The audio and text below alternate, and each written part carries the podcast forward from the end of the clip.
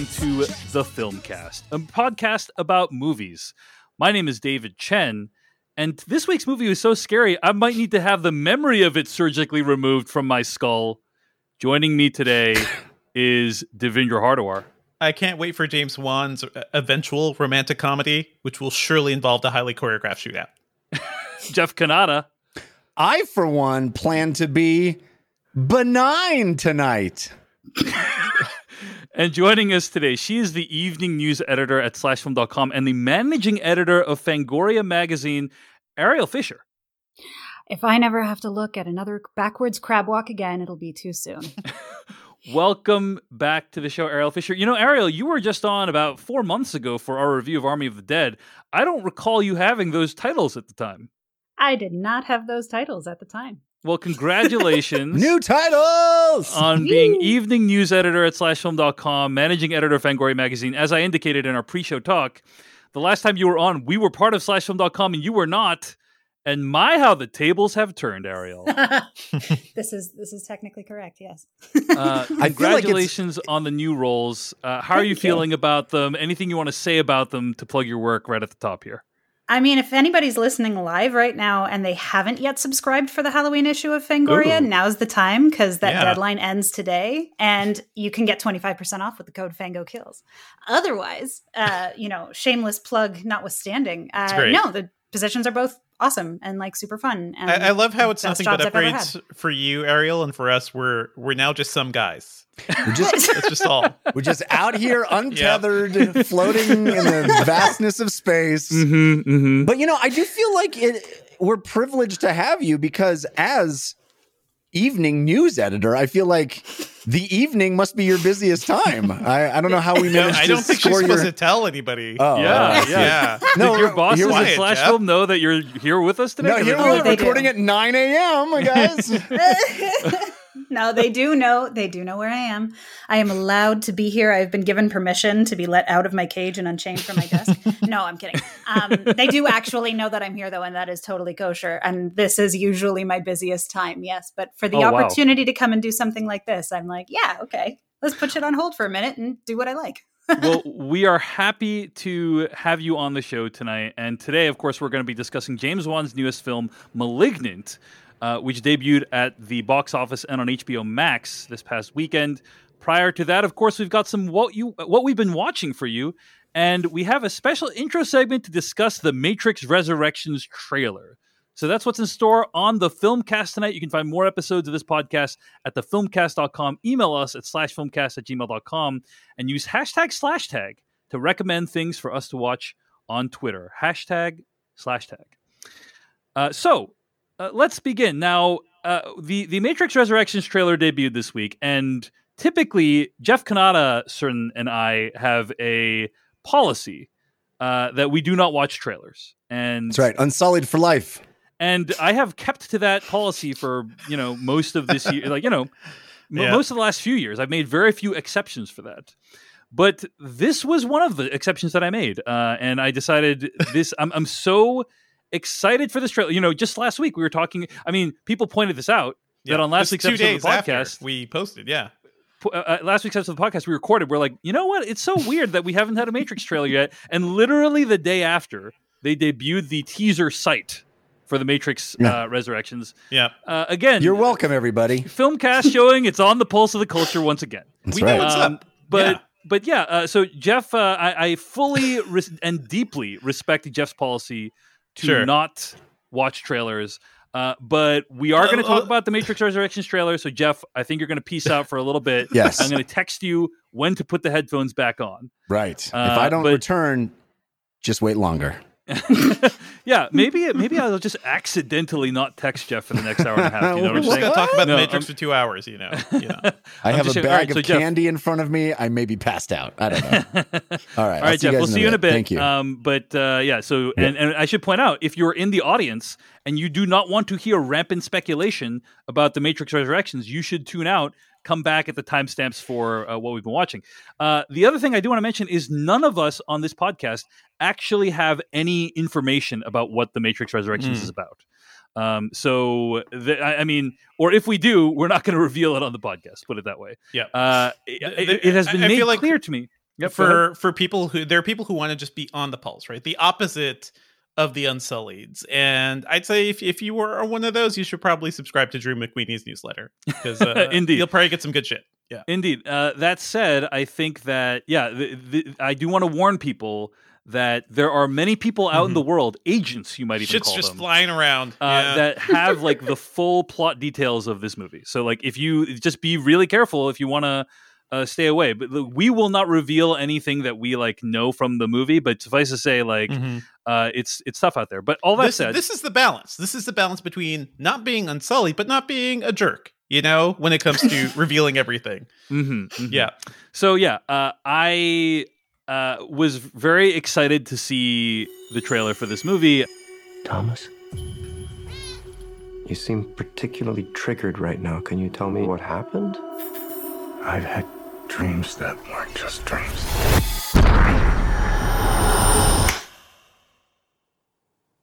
Am I crazy? We don't use that word in here.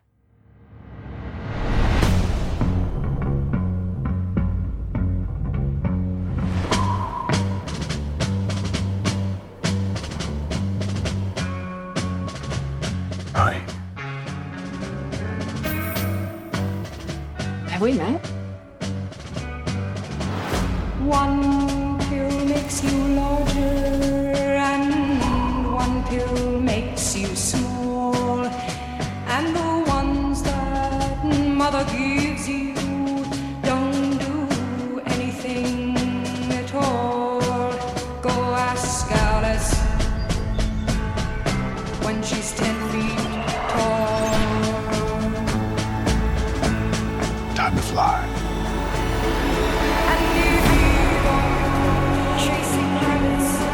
If you want the truth, Neo, you're going to have to follow me.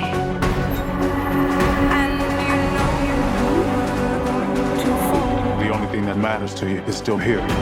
I know it's why you're still fighting and why you will never give up.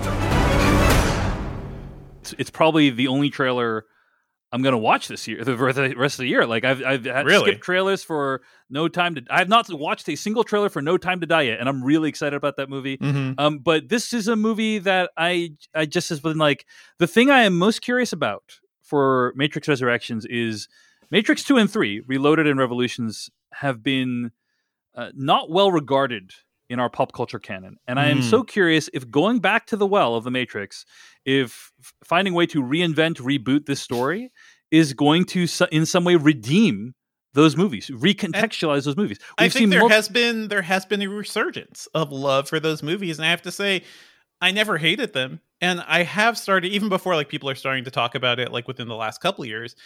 I rewatch them every couple of years. And I'm like, there's a lot of good stuff in here, and I think we can have good conversations about those movies. But then watching it during the time, that was a very different experience. Yeah, yeah, yeah. That's one way of putting it. Yeah. Ariel, mm-hmm. what are your? I mean, looking back, what are your thoughts on the trilogy? I think we all agree the first one's a classic. Sure. Uh, yes. But what are your thoughts on uh, number two and three at this point? Uh, number two, I thought was fun, but unnecessarily over complicated. And number three, I thought was so repetitive that it felt like I was having a deja vu the entire time I was watching it. like legitimately, like I, I, I genuinely couldn't remember if I had seen what I was watching already because it all seemed very. It was, it was the weirdest experience. It was basically a reminder that I am in the Matrix. Still, ah. So that was very surreal, very fun. Yeah. Um, yeah. So, I, I, yeah. Go, go ahead. No, I was just going to say I the they progressive. I think they are. You can rank them in the order of release. Ooh. I'll put it that way. yes, they they came out in descending order of quality. I uh, I like Revolutions more than Reloaded, but I oh. ultimately do like them both. Hmm. So that's the thing. I distinctly remember watching Reloaded, like running, uh, taking a bus to the local theater by our college, um, watching it with a bunch of people, and as the crazy Zion orgy, you know, cutscene was happening, we all mm-hmm. just looked at each other and we are like, "What is happening right now?" And I think it's that feeling of like you you were totally discombobulated because the Matrix Reloaded is nothing like the first movie, and Revolutions is just like this big, loud uh, wrap up to the whole series. I didn't hate it then, but I totally get the vibe, right? It wasn't what we wanted in a way, and they're messy movies, but I I don't know. I've always grown to appreciate them, and uh, I'll say this: I've always had the Wachowskis back because they went on like Speed Racer, not not a widely beloved film. I always loved it, and then Cloud Atlas, which is kind of a masterpiece to me yeah. on a certain level. Sense8, you know, they they've done some incredible work, and no more people need to see Sense8. Yeah, but I love D- their is a huge stand of Sense8. What about yeah. Jupiter Ascending, Devindra? Any thoughts on Jupiter Ascending? Love Jupiter Ascending. We talked about it. Love it. Love how bonkers sci-fi it is. But since I, I think if you want to think about like what they do uh, in terms of like themes and stories and you know the the stories they're trying to tell sense8 is a great encapsulation of a lot of ideas that started in the matrix and even in bound um but i i think i i just love the wachowskis so i am fully ready for resurrections and i'm ready for people to like rewatch reloaded and revolutions and maybe you know maybe maybe it'll hit differently this time I'm ready for re- for resurrections. Like I'm oh, waiting yeah. for. I'm just. My hope is that it's as gay as possible. Mm. Like that is mm. my biggest fucking hope because everything about yep, like yep. that's my favorite part of any of their work is when they do that kind of in, in like navel gazing, self reflexive content that's kind of analyzing the parts of themselves that they find to be you know n- needing a little bit of exploration. Those are some of the most fascinating parts to me. So I'm I loved those parts of like i mean the whole all of bound is that mm-hmm, so mm-hmm. like this is one example but like i'm hoping that they have more fun with this than they did with i don't even remember which one is reloaded and which one is the other one because the they second. were both yeah yeah okay they're, they're one movie they are basically they could have just been one story i think and that's the problem is that they had to split that yeah. up and the way they were released like we were so a lot of people were bummed by reloaded and Revolutions was six months away. So it's like, oh, you, you don't even have time to like recover from the disappointment cycle, you know? And Revolutions was just so unnecessarily convoluted as mm-hmm. kind of this weird flex to kind of deflect from, you know, biting off more William Gibson than they could chew. And that's not yeah, like yeah. that always bothered me. So I'm kind of hoping they don't try and do that and just have fun with it because you fun. can. I listen, I love the conversations that are happening right now too, especially from like the trans perspective, mm-hmm. which is it, it's a definite thing, and we did not know that you know when the Wachowskis were making those movies, but they've both mm-hmm. uh, they have both come out, and I, I, love the like just the way people are talking about it. Um, I just watched this thing called the Matrix sequels are good actually uh, by Curio on uh on YouTube. Uh, yeah, uh, the channel yeah, this is, is on my watch list. Yeah, it's really good. It's a two hour long dive into like what really works about them and i think it does it, they're not trying to pretend like this movie these movies are perfect but certainly that there is a lot more going on with them and that is ultimately where i come down like there there i have issues with some of the action i have issues with some of the motivation and plot and whatever but at the end of the day those movies are still like bonkers so wild compared to like a lot of other things we've seen since then which i compare to like the marvel machine right in a way where those movies were impressive because they built up these superhero characters and built this whole world and everything. But it, it, it, all felt like they fit into very specific mold. Whereas I keep going back to those Matrix movies and being like, I, how do these movies exist? It, it's just the wildest thing to me. So I, I appreciate that sort of like, uh, you know, uniqueness for them. Yeah. So uh, I feel very similar to you all about uh, the Matrix sequels. That like they were very disappointing to me when they first came out. Uh, there's probably more to recommend them today. There's probably more uh, today to recontextualize them and think about them. And part of my interest in the Matrix Resurrections is how will this make us look at the original trilogy differently, mm-hmm. if at all? That's mm-hmm. one big question I have. Another big question I have is. Uh, to what extent is this movie going to attempt to reappropriate yes. the concept and uh, language around red pill and blue pill, right? Yeah. Uh, we have seen mm. in the time since the Matrix came out that the term red pill has unfortunately been co-opted by just the worst elements of society possible. I think um, even even with Reloading Revolutions, they did try to push back against the way the movie, like the first movie, was taken up by the alt right. Didn't even exist back then, but the things that would become the alt right, they were they were they were kind of doing that. Yeah. Well, yeah. Uh, so as Ara points out, that's not that's not true that they didn't exist back then, but they they certainly weren't as widely uh, known. Perhaps the, is that when did the, the no. term alt right did not was not a thing in the early 2000s? Was it? I forget when it became a huge thing. I don't know. I don't know exactly when it became a huge thing, but the that that demographic, that Yeah. movement. Yeah, the the very basement much existed. dwellers. The ba- I'm talking about. So I'm talking Yeah. about like the the name alt right was a thing that i the basement dwellers, the the people who, you know, uh, appropriate the Matrix in the worst ways, uh, evolved into what would become like that sort of thing. That's all.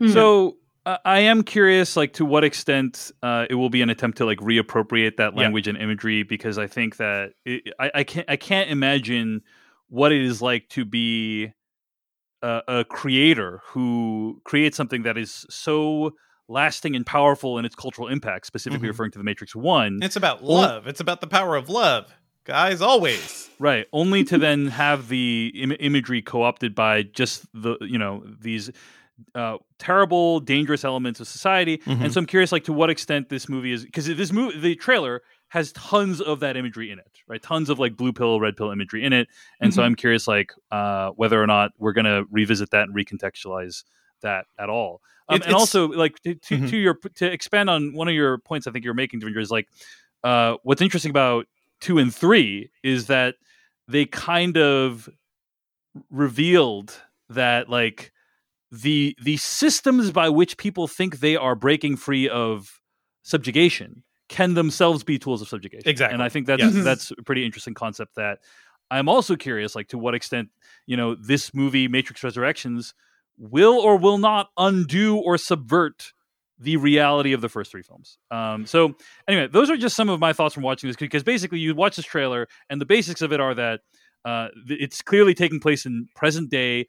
Uh, Mr. Anderson is decades older, and it's very unclear at this point, as Mhm. of trailer one, uh, what his actual relationship to the Matrix is. Yep. Um, is was the Matrix even a real thing? Was it a figment of his imagination? There, you if- know- there, there's a lot of stuff theories. too. Yeah, there are theories, and I, I just looking at the trailer, I see Mm-hmm. people watching the Matrix. Yeah, the, people are watching scenes from the Matrix One, the movie, in Yes. the trailer for the Matrix Resurrections. So it's like, what does that mean? Like, Mm. does that mean that the Matrix One as a movie exists in the universe of the I'm Matrix so Resurrections? excited. This is why I'm so excited. Is because like the the chance for creators who um you know cre- made something uh, I think, and we talked about this when we talked about the Matrix 4K re-release. The Matrix is one of the most probably the most important movie of the last like 20 plus years. Uh, in terms of the way it changed, um, you know, cinema and not just action cinema, just like the idea, the way you could pitch big sci-fi ideas to more mainstream crowds, like that. That it- the geekification of the mainstream was a big part of like what the Matrix did. Um, Introducing martial arts into action films in Exactly. a way that, Like, yeah, you know, like genre stuff, action genre stuff, anime, um, yeah, Hong Kong action, a lot of things. Um, you know, the Matrix delivered it to the mainstream and helped, hopefully, help people find these things. But being for, for a creator to like do that, uh, then go off and do very, very different things that are very much like not trying to be the Matrix, but to come back to it, I think is just wild to me, and I'm so excited. And then they have all these great collaborators, like David Mitchell is a co-writer, the writer of Cloud Atlas. Tom Tykwer is doing the music for this movie. Like I am, I am giddy with like the potential for greatness here. Even if it ends up disappointing me, this is why I watch trailers. Like I will have this feeling until we see this movie and then come to some sort of conclusion. But we have this month, these months of like talking about it and thinking about it, which I really enjoy. Ariel. Any other thoughts or reactions to the Matrix Resurrections trailer? Are we allowed to postulate if they are not? Because I know we, hmm. we were saying we're not going to spec, like we're not going to yeah. spoil things if if from you the do not know anything about the movie itself, then you are welcome to speculate. Like you, uninformed speculation as well. Yes, I would say. That's Marvelous. the fun part. Yeah. That is the fun part. So, like, just it, it's the fact that they're playing the Matrix in the Matrix immediately, and and you've seen you know Neo taking all of these blue pills and everything, and he's he's having to take so many of them. My guess is that he's being he's they took the various rebels and imprisoned them in the Matrix, and through that imprisonment, they had to force them to take their own mm-hmm. medication, as it were, to kind of help them stay in the Matrix as they want them to be. So it's kind of a means of like, uh, what is it? The panopticon effect, that like self um, regulating uh, prison form uh, format or something like that, where you have everything centered around a parapet in the center. Right, right. So you're never sure if you're being watched or not. Um, so it's like self policing. Mm. Have you um, guys are you have you guys played Enter the Matrix or are aware of what happened no. in Enter the Matrix of the games, which are canonical and some wild shit went down in those games? Are you aware what happened to Morpheus in those games? I am not. Although they, I have heard. Yeah, they murdered whispers. Morpheus in Enter yeah. the Matrix. That is, he's not in the trailers right now, although uh, Yahya Abdul Mateen plays a character who's very much Morpheus like. That's Morpheus, yeah. With with the uh, glasses. Uh, many many people yeah. believe it to be young Morpheus that he's playing. Yes. Young yeah. Morpheus, uh, son of Morpheus. I don't I don't know. I love seeing Yahya in everything. Yes. Everything, whatever. Um, but just the idea that yeah, even that game that very not too many people played, um, you can't even play it right now because it was an online game and it relied on servers and it, it's just lost to the sands of time.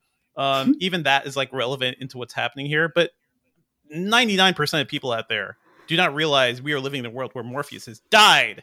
He was killed. Oh, yeah.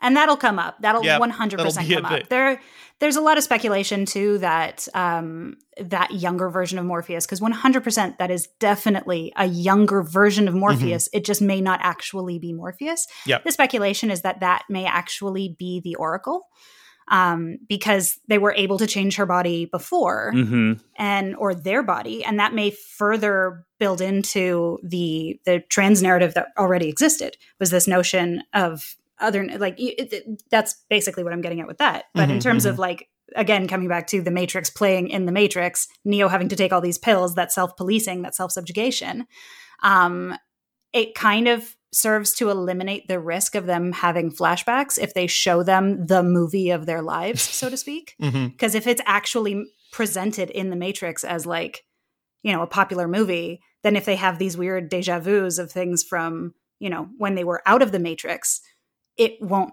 matter because they'll immediately think, oh, it's because of that movie I saw.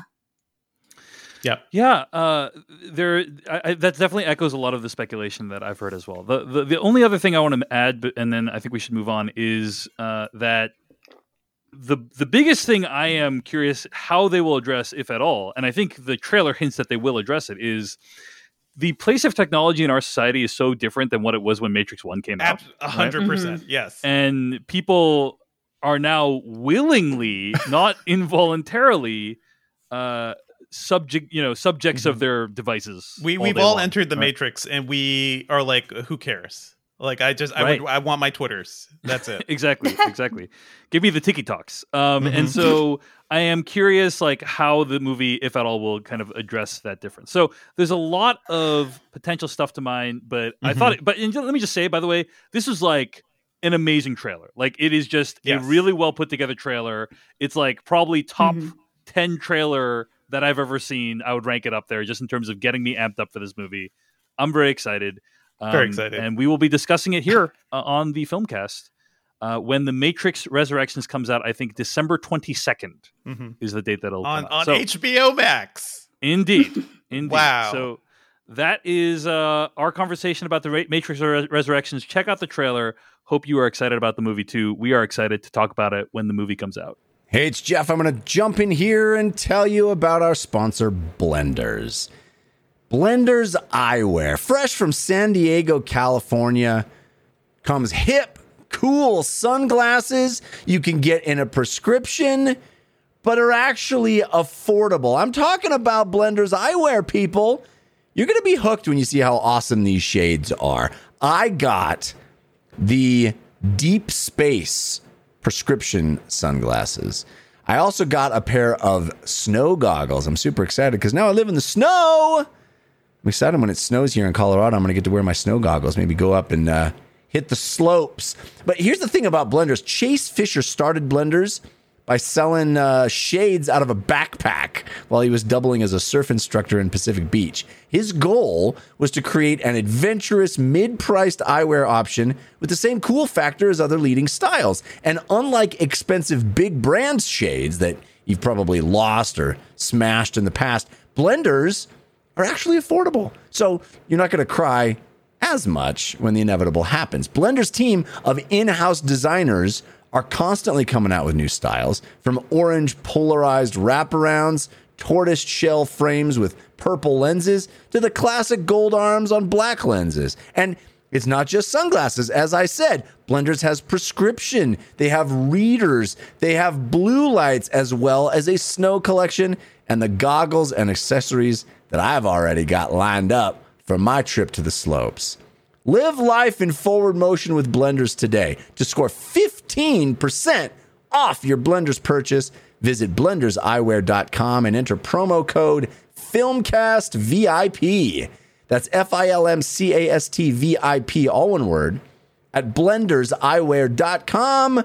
The code is FilmCastVIP for 15% off. Blenders, rocked with pride worldwide. All right, folks, uh, let's move on to what we've been watching this week. Uh, I want to mention a couple things I've been watching. Amer- uh, impeachment, American Crime Story. Hmm. I was hmm. going to say American Crime Story impeachment, but I think it's actually the other way around. It's impeachment, American Crime Story. Uh, now let me let me stop and ask: Have you guys seen any of the American Crime Stories? Yeah, we talked about OJ, which was uh, incredible. yeah. Amazing yes. Series. I did not see the second season. The first, was that Versace too? The, yeah, the assassination of that Gianni was Versace. that was really good. I talked about that a bit, uh, but yeah, I have yeah, not seen any of this. Yeah. Uh, so uh, it's been interesting to see this series. Uh, uh, you know, I saw the first season, and what the what was great about the first season was it takes you behind the headlines of this major event that happened and humanizes the subjects uh, that were in that event. It kind of it's kind of like the crown but for major american events basically like what i mean by that is like many of the things depicted are true like the, the the spirit of what happened is depicted in, in the show, but like I don't actually believe that many of these conversations actually happened in the way they did. You know, they're all dramatized, obviously, and that's how I feel about The Crown too. So like it's kind of like historical fiction, but with very recent events. And uh, I think Impeachment American Crime Story continues that trend. It's about uh, the impeachment of Bill Clinton. Um, and uh, Monica Lewinsky is actually a producer on the series. And I think that impeachment is kind of part of this trend that we are now seeing, long overdue trend of recontextualizing the events of the 90s and particularly like how we as a society and how the media treated these events and uh, the people within them. And, and, honestly, how monstrously they were treated uh, and how poorly they were treated. Did you guys see this uh, piece by Amanda Knox recently, by the way, yes. about like yep. Uh, who who owns her name?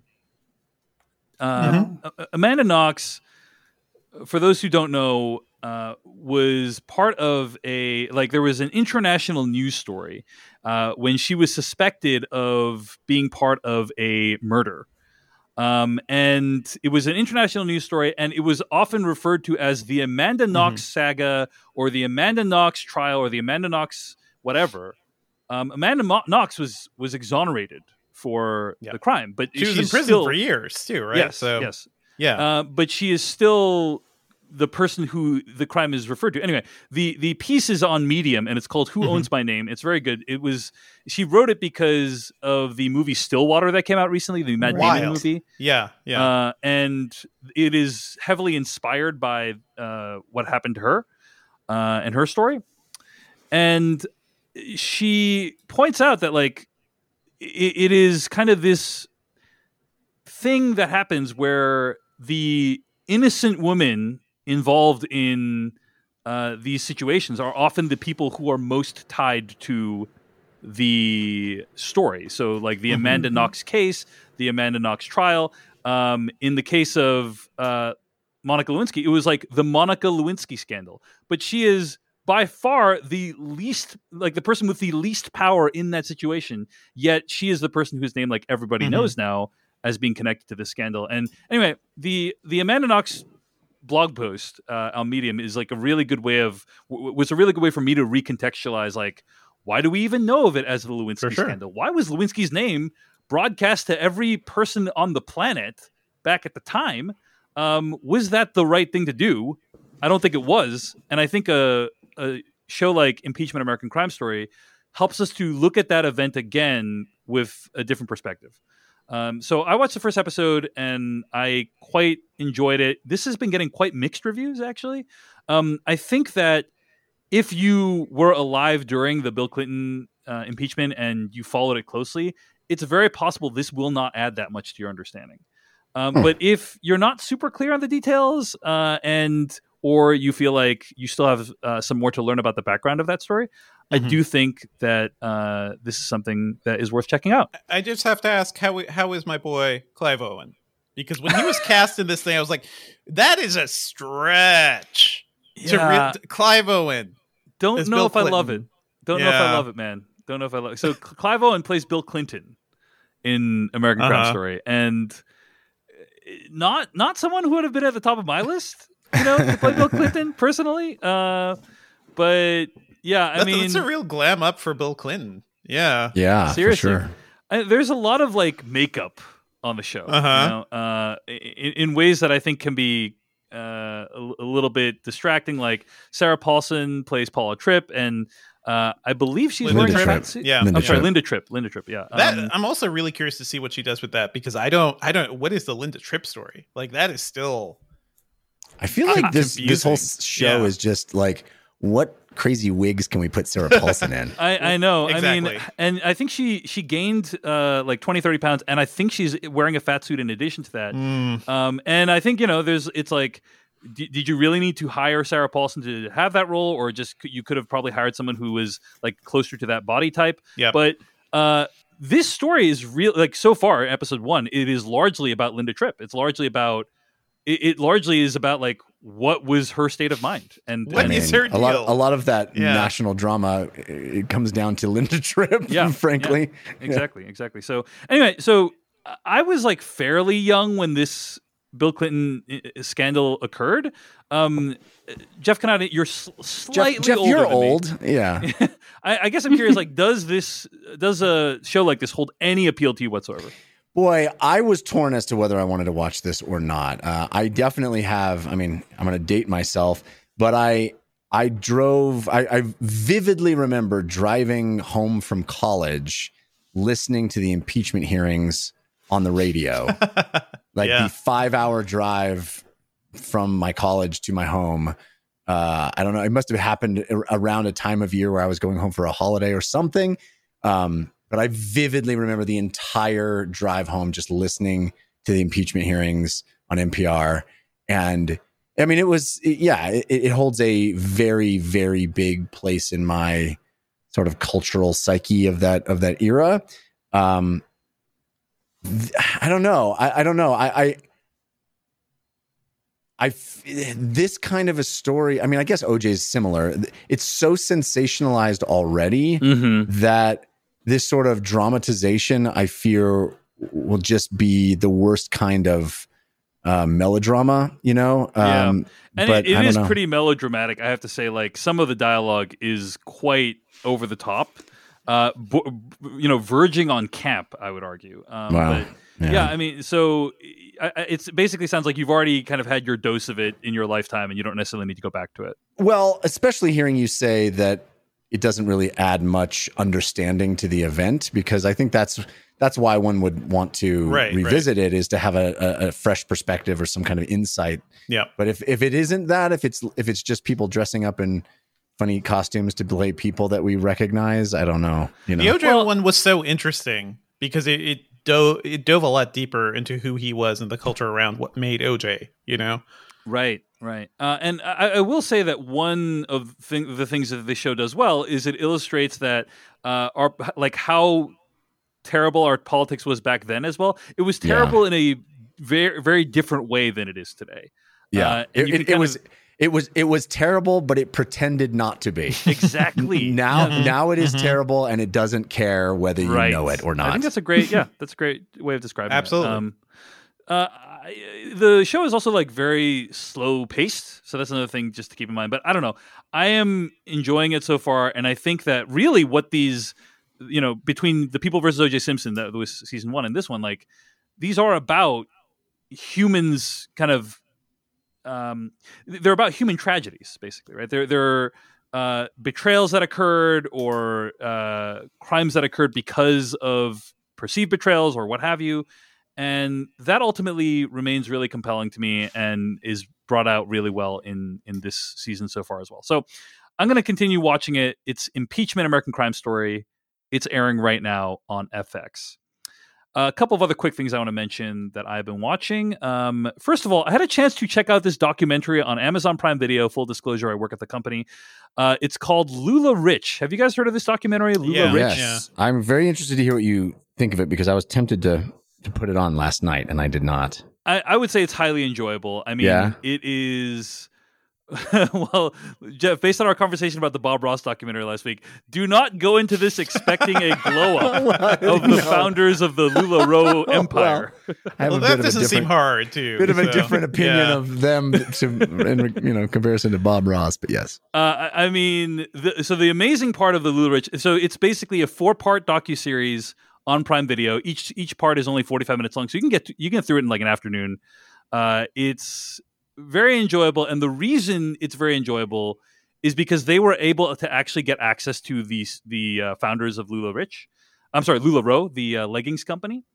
And there is a extended interview with them. I estimate that they agreed to this interview before they knew the slant that the documentary was going to take, which is just always kind of enjoyable to see that tension of like, boy, I really don't think they would be talking like this if they knew what the ultimate product was going to be.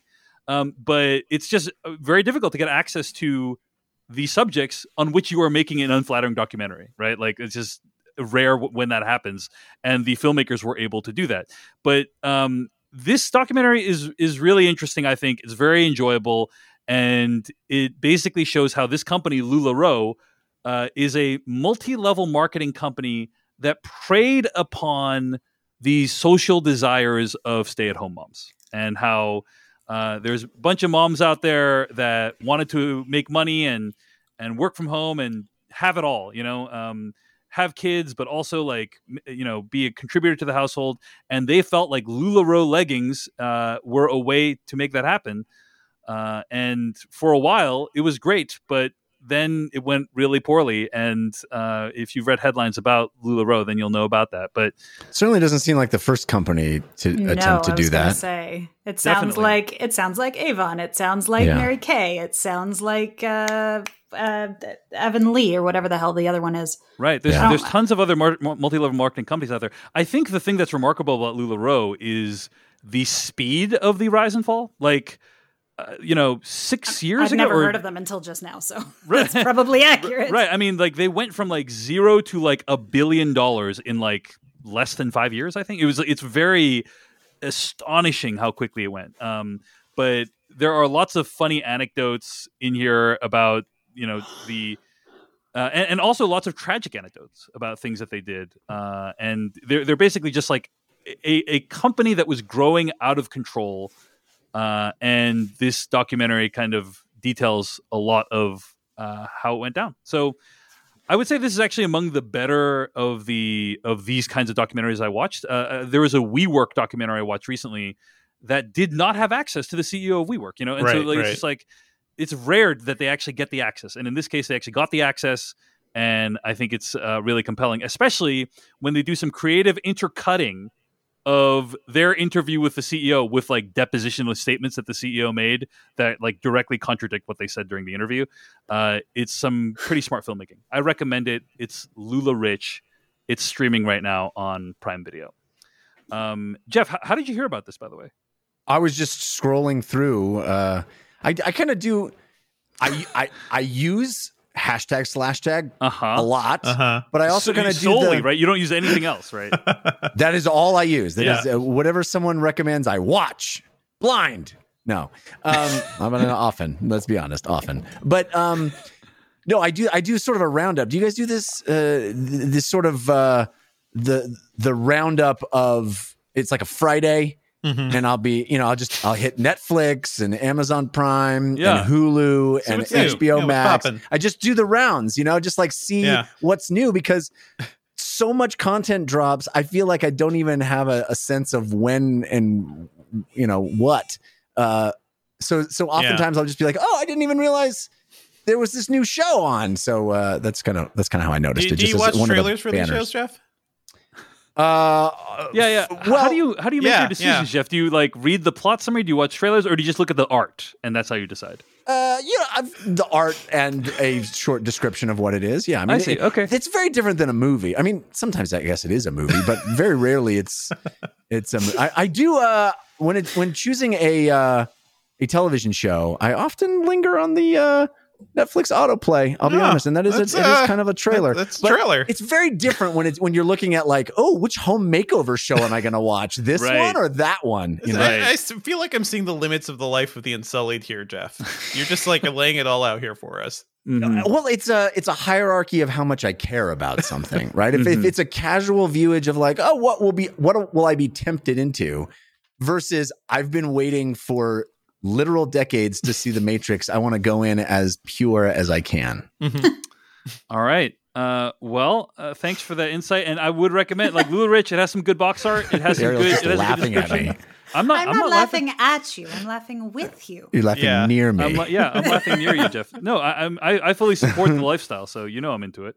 Yeah. Uh, but yeah, LuLaRich is a documentary on Prime Video. Uh, I it, it, it you know I, I'm making it out to be like oh it's a really good time, and I think a large part of it is like highly enjoyable, breezy watch. But it's also really sad what happens to a lot of these people Mhm. um, who, through no fault of their own, get caught up in a thing that uh, is is financially punishing to them. And I think it's it's also a, a tragedy in many ways.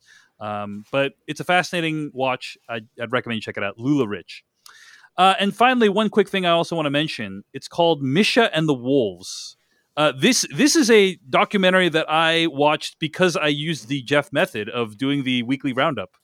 Uh, Jeff, I did the thing that you just said Uh huh. Mm-hmm. um, which is I was like, let's see, let's see what the algorithms have to recommend for me today. And I think this movie debuted at Sundance, I want to say, and then was picked up by Netflix. It's currently available on Netflix right now. Uh, had you guys ever heard of the story of Misha Defonseca? No. No. chance? No. So this was a story that kind of went viral, quote unquote, uh, a decade or two ago. Uh, there was a woman named Misha Defonseca who told a story of how she fled the Holocaust by running into the wilderness. Uh, I think she fled Belgium uh, or fled Germany, uh, and and basically uh, spent like all this time in the wilderness, and then in order to survive, befriended a pack of wolves, and that's why it's called like Mission the Wolves. And As one does. it's an extraordinary story uh, that was published in 1997 uh, in a book called Surviving the Wolves. I'm sorry, I'm sorry, Surviving with Wolves. Uh, and yeah, it, it, it this obviously incredible story, and it went super viral. And then people started noticing that there were maybe some challenges with the story, and I'm just going to leave it at that. i.e., i.e., humans and the whole wolves part.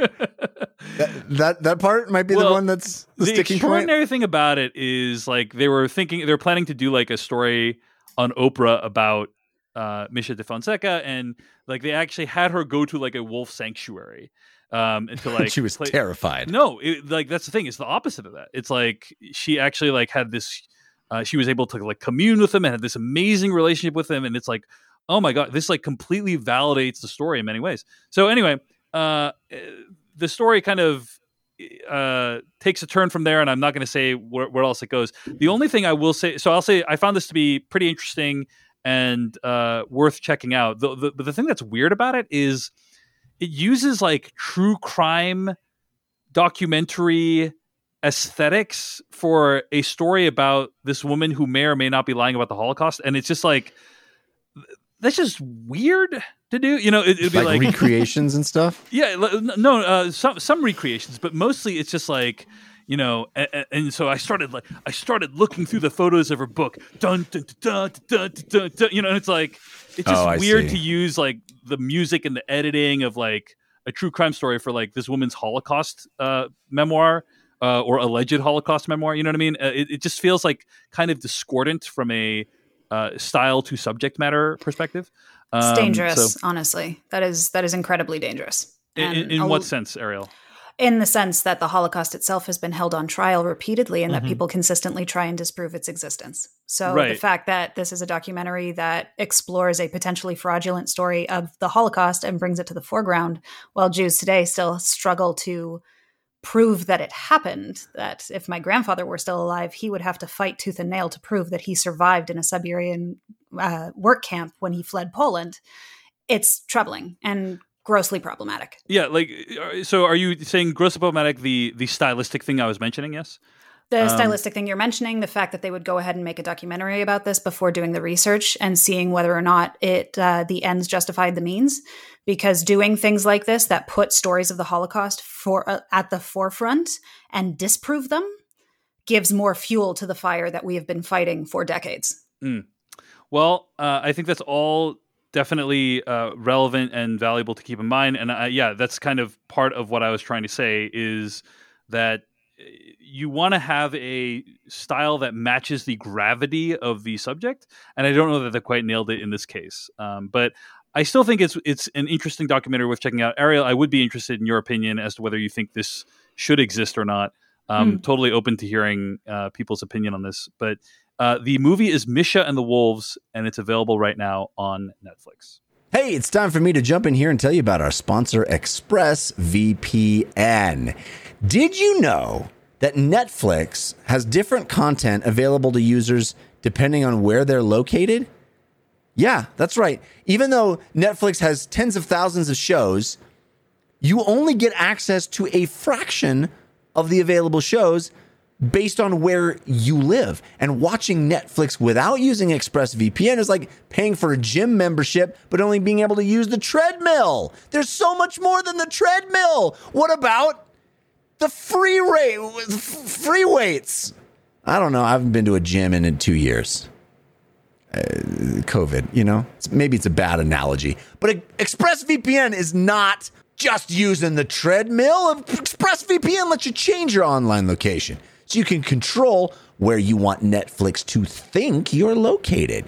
They have almost 100 different server locations, so you can gain access to thousands of new shows. This works with many other streaming services too BBC iPlayer, YouTube, and more. I gotta tell you, I've been using ExpressVPN for years. Long before they were ever a sponsor of this show, I was paying for ExpressVPN. Why? Because of those blazing fast speeds. ExpressVPN isn't just a snappy title. It really is Express. It's fast. You don't get the slowdown you get from other VPNs. You can stream in HD with zero buffering. It's compatible with all your devices, phones, laptops, media consoles, smart TVs, whatever you want to throw at it. It encrypts your data. So ExpressVPN has the added benefit of encrypting everything so you can browse the web securely. So be smart. Stop paying full price for streaming services and only getting access to a fraction of their content. Get your money's worth at expressvpn.com slash filmcast. Don't forget to use the link expressvpn.com slash filmcast to get an extra three months of ExpressVPN for free. All right, Jeffrey Cannata, let's talk about what you have been watching this week. Well, thanks to the aforementioned hashtag slash tag, I dipped into a show that I don't understand why hasn't been hashtag slash tagged earlier to me. Uh, it's a show called The Other Two. I'd never heard of it. It's in season two. Yeah. Somehow I completely missed the first season. That happens yeah. a lot, by the way. Like uh, shows are very good, but I you don't really hear about until the second season. But go go yeah. ahead. Well, in this case, season two and one hit HBO Max recently. Right, right, right. right? So, oh, did they hit the same time? Is that why this is happening? Maybe I, I just didn't realize I think that's that. correct. I don't think season one was on HBO Max until recently. ah, sense. well, that explains it. yeah, I, I got there were two hashtag slash tag recommendations back to back of this show, and um, I've heard so, it's great. What, and I'm i saw the I saw the little picture with Molly Shannon, and I'm like, Molly Shannon, I'm in. I don't, I don't even know what this is about. I'm in. um, I really like this show. It's great. I, have watched all of season one. Can't wait to start season two. I somebody told me that season two is even better than season one. I'm ha- I had a blast with season one. The concept is brilliant. I think the idea it's it, the title is the other two. And the story the uh the premise is there is this justin bieber-esque young phenom boy who uh thanks to a viral youtube video of him singing becomes the biggest pop star uh, of the moment. And he's just like this meteoric rise to fame. And he's just this golden boy just always says the most in, innocuous thing you know. Oh you know what do you think about global hunger? Boy i just hope everybody gets fed. You know that kind of that kind of like bland innocuous. He's just like he's he's he's he's a non-entity. He's just like this yeah. fresh-faced young white kid. And but he just seems perfect. He's just like genuinely a nice guy, and his mom is is Molly Shannon.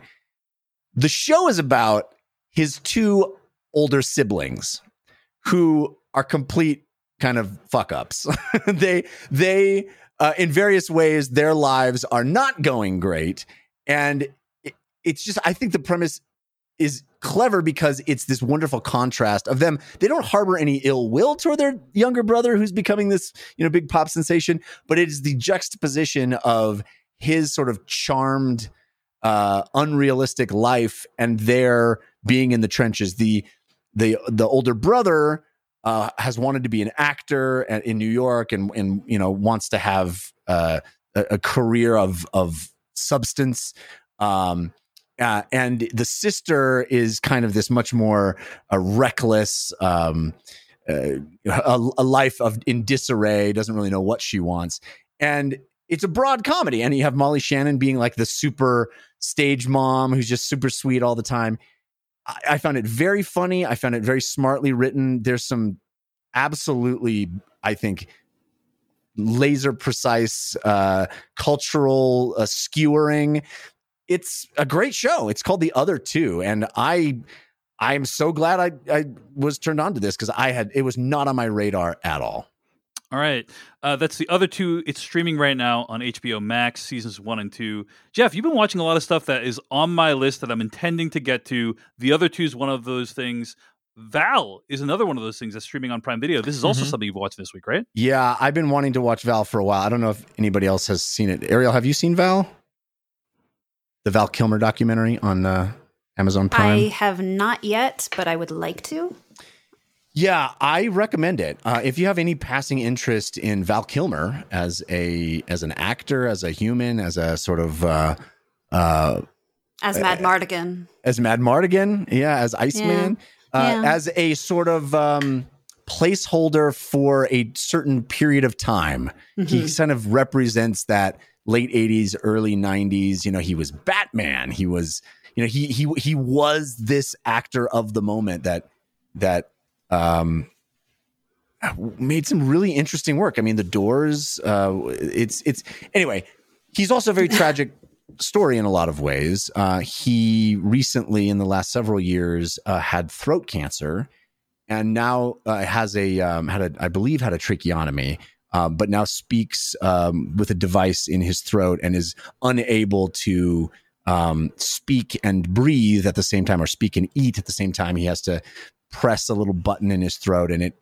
you know, it it sounds very um, artificial. So, of course, his life is completely different, and that came sort of out of the blue. It, it, while he was uh, touring this one man show that he wrote about Mark Twain. Um, anyway, so this this documentary uh, is written by him and utilizes scores of personal VHS tapes that he had taken over his lifetime. He was one of those people. It's funny. I also spoke about the Soleil Moon Frye documentary that sort of has a similar premise where these uh, young, successful, wealthy kids in the 80s got camcorders before anybody else and were so enamored by the process of being able to record their lives that they just did a ton of it and then kind of put them in a closet for a long time. And this is in a similar way, Val Kilmer revisiting all these hours and hours of footage of his life and forming that into a uh, a narrative that really shows a lot of, I think, fascinating behind the scenes footage of uh, the all the movies. I mean, every movie. If you are a Val Kilmer fan for any of the movies, you will get something interesting for that movie in this documentary. There'll be some behind the scenes footage that has never before been seen. Um, eh, you know, Tombstone. Tombstone is one of my favorite movies of all time.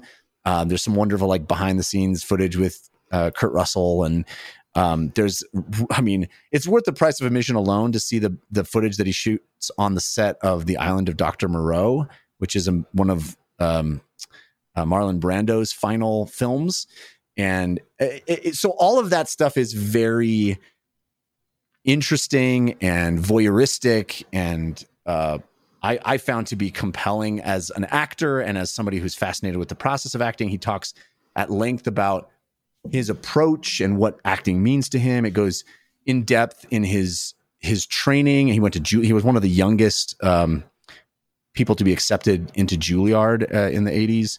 Um, but more than all that, I mean, really, what the thrust of this documentary is, it's a very melancholy look at um, a life that was littered with tragedy and um, had a lot of. Um, it, it, it's it's a very it's a very sad sad work this this documentary overall because his life was framed by his younger brother drowning at the age of 15 and that seems to have affected his entire experience uh, uh, uh, you know his entire life um, and and and the movie constantly is framed around that um, so it is it is there are moments of levity and he seems to be a very positive person even in his um, in his inability to do the work that he has done his entire life. He seems to be a very positive person, but the experience of watching the documentary I found to be profoundly sad. It is, uh, it, it is. I mean, any documentary where you see footage of a person's life, I I find moving just in the the perception of time and how we all live a life and and what we think in one moment and what we realize in the next. Um, that juxtaposition in these kinds of documentaries, I always find very powerful.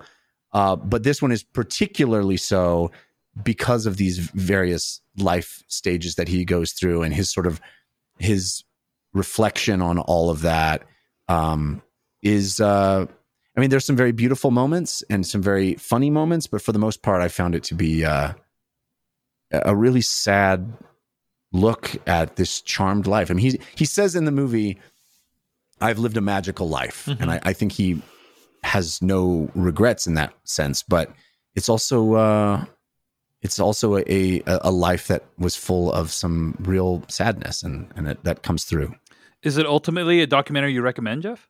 It is. Like I said, if you have even a passing interest in Val Kilmer, any of, any of his films or his career, I think it is well worth watching. Um, it, it is certainly from his perspective. So I, while I think he is honest to a point, I would not expect if you were entering this a, a um, like you know, it's not a necessarily even-handed view of his yes, it, it, personality. It, it is yes, it is. It is a guy who is is sort of expressing himself in a, in the only way he is able to now. Um, one of the things that's quite beautiful is that the movie is narrated and he wrote all the narration, but he does not speak it. He employs his son to speak it. And that mm. alone is is very moving because it's written in the first person, but mm. it hmm. his son speaking the father's words. And his son actually has a voice that sounds a lot like young Val Kilmer. Um, so it, you know, it's it's a um, it's a very personal piece, and I think it is very subjective. There's no objective look at his career. You know, he does show some warts, you know, uh, of his life, his divorce, and um, you know, there's a lot of like home movie footage, but I don't think he is. It is not a revealing piece in the sense of him um, coming to terms with a lot of the reputation that he had. I mean, there's a lot of uh, there was a lot of news during his life that he did a lot of uh, substance abuse. None of that is in the documentary. Mm. So hmm. it's not, you know, it's not an objective look at this. It's not a biopic about, you know, yeah. a subject. It is him sort of stepping through his own life and reflecting. All right. Well, I am really looking forward to checking this out. I've heard amazing things about it. It's called Val, and it's streaming right now on Prime Video. Jeff, anything else you've been watching? Uh, it's really even not even worth mentioning, but I, I did. Uh, but you're watch, going to. Well, uh, the Motel Makeover is a new uh, Netflix show. Uh, I will say, if you put Motel Makeover into Google, the first thing that comes up is annoying. And I think that's pretty accurate. I think that's pretty oh, accurate. You mean the autocomplete? Yes, yes, the autocomplete. I think that's um, actually based on your history, Jeff. So I, when I put Motel Makeover in, I get Motel Makeover Netflix. So keep keep looking. Yeah, no, no, it's down there. It's down there. yeah, yeah. It, it, it, well, was, is on the first, the top ten. You know. Yes, that's uh, the, the, the, yes. That's what I was explaining. I see. I, I, I may maybe uh, exaggerated slightly to say it was the first thing that comes yeah, yeah, up, but it is. It's it's the third choice for me. The third. there you go. The third choice. go. So yeah, definitely my Google search is what made that happen. uh, thanks, thanks. Uh, anyway, that's that. That's an accurate assessment as far as I'm concerned. The the concept is is fascinating. It's it's a hotel make or it's a um a like home makeover show. Wait, is come- it this is is this hotel makeover or motel makeover? Because I think they're two separate things. God, whatever one's the newest. It's these two women who, uh, Do- Are they renovating motels, Jeff? Yeah. I mean, Is what's it- the is it a difference? big building? Then I think it is is. it a I think it smaller is a building? motel makeover. Hotels are fancy, motels are not. Holiday Inn. Uh, uh, okay. I'm sorry. What did you so say, look, Ariel? I'm gonna here, let, us do this. I'm, I googled motel versus hotel. Okay, what is the difference between a hotel and, and a motel? A hotel is usually a large enclosed building with hundreds of rooms across multiple floors, while a motel has one or two floors with outdoor room entrances. Mm. So it, I'm guessing this is motel makeover, and I, I don't think hotel makeover e- even exists. oh, well, then that answers that, doesn't it? Maybe it does. Yeah, yeah, okay. Uh, yeah. So, so, but they were in fact renovating motels in the show. Fair, fair enough. Yes. Okay. Uh, so it's motel makeover, and I, I feel like as much of uh, it is accurate, and I intend to be accurate. I want to be accurate, and yet, does it matter? It- does it really matter? well, I think we, yeah, we want to. I, I, in a sense, yes, and in another sense, no, Jeff. Somebody was was like, "Oh, I sure would like to see a hotel. Wait, a motel makeover show? I'm out. who gives? Who cares about motels? That really swung. That really it swung. has It was external entrances. Fuck that. they were they were you you you said the words hotel makeover. Their ear their curiosity was piqued. Then we corrected it to motel. They turned off the podcast. They're out. Gone. Yeah. Actually, I, I I I joke, but that is my wife. My wife is like external entrances. I'm not staying there. Uh, that is my she, but she's also It's just another thing of where you're going to stay. Yeah, there. Yeah. yeah. Uh, anyway, uh, the whole concept behind that, we've talked way more about this than it deserves. The whole concept behind this is that they take a like rundown, crappy motel Mm-hmm. and they A building with external entrances. Yeah. indeed, indeed, indeed, and then they close off all those entrances and turn it into a hotel. No, Oh, Wow. um, no, it is. uh, But they they take these like like twenty nine dollar a night, you know, completely run down pieces of junk place. These sl- you know uh, dives, whatever you want Right. to call them, I think they call Uh, them and then- motels, but yep. and they literally like slap a coat of paint on them and charge five hundred dollars a night for the same room. and you watch them do that, and it is so obnoxious. It is so obnoxious. You go like, you're just e- explaining to the rubes how you're taking their money. And the two women, I mean, bless their hearts, they came up with a great scheme to make a whole lot of money because it's just they just like it's just branding. It's just reframing the same crappy room, but they now it's yellow and it's like woo, it's you know it's design, but uh, but they're they're so transparent about it, and they have this this brand. Uh, I can't remember what it even called. Like I can't even remember what it's called, the Lucy or something like that. And they they constantly refer to the brand in the third person, like we need to Lucy it up. We need to Lucy it. Is it this Lucy enough? We need to Lucy it. And it's like it is just the most obnoxious. I mean, my wife and I sat down. We love a we love a good home reno show, you know. Uh, and we're like, "Oh, cool! A reno show about motels." We said to each other, "Motels" with an M. And we turned and we high fived. We're like, "Oh yeah, external entrances. Let's do this." And uh, and then we were uh, we could. I mean, we didn't make it through an entire episode. It was like, wow, this is Oh, these. wow, okay. It is just So, obnoxious. I was like wondering when there was going to be a but. It's actually really cool to blah Yeah. blah blah. No. But this whole thing is just a takedown of this reality show. takedown. Yeah, I see. Okay. takedown of Well- motel well, makeover. Then I'm really glad we got the title right. Um, Yeah. It's motel Hey, but makeover. Oh, what go I found what I found so uh, uh, gratifying about this was that um, when I was Googling this to bring it up on the show, I uh-huh. typed it in and Google like said annoying. And I was like, I'm not the only one. Google agrees with me. Mm-hmm, I just thought mm-hmm. that was mm-hmm. good. I didn't uh, bother to click on the Google link to find out what. Yeah, because if you had, you would have found that the first result was hotelmakeover.com, a full service hotel renovator not related to the show at all. Mm. And then the second result is motel makeover. you know, if you had mm-hmm. if you had clicked on that hotel makeover Google result. Yeah, yeah, yeah but you didn't do that. So. No, but you know, I feel like I did all of the prep work that this show deserved. all right, well, that's Motel Makeover. it's what Jeff Cannata has been watching this week. Devindra, you want to hit us up with a couple things you've been watching? Uh, yeah, sure, sure, I will. I've been watching For All Mankind, a show I've been meaning to watch forever. Me too. Yes, I, I feel like we all have, and we. So, are you on folks. season two of, of For All Mankind? I'm not I've on season two. No, oh. no everyone says you got yet. to get to season two. Everyone says you gotta get, gotta get to season yeah. two. I'm, I'm going to be here and be real with y'all, okay? Because uh, people, it's hard to tell people like you got to get to season two to watch this entire show. Um, I think I'm about like five or six episodes in right now. It's really, really good. That that is what I'm saying. It, you don't need to get to season good. two. You, you don't, don't, need, to, get, to, season, season two. two. It's already good in season one, right? But uh, the I, I, guess the one kicker is um episode three probably should have been the pilot. How about that? yeah. How about they? They kind of wasted two episodes. Um, so this is a show co-created by Ronald D. Moore, who rebooted Battlestar Galactica. I love him so much. I want him to do space shit again. So I, I was excited to check this out. When this first premiered, I think it was two years ago, I checked out the first episode on Apple TV Plus and just kind of it just kind of evaporated to me. You know, it's like it, at that point, it felt like Apple TV was just trying really hard to do prestige TV. Um, it's a cool concept. It is an alternate history um, tale of the space race, where the opening scene of the first episode is the Soviet Union landing on the moon, and it is the entire show is about America's response to that, right? Because then America is like, well, we gotta we gotta hurry up, we gotta like accelerate our space plan, um, and like things happen in those first two episodes. Up the characters, you get the world. Like you, you see the people who are working in NASA at the moment. Joel Kinnaman is one of the main astronauts. He's Edward Baldwin. Um, Chris Bauer, who I love, Chris Bauer from The Wire and a bunch of other shows. Um, you know, he is he is like the head of uh, I guess the people managing all the astronauts.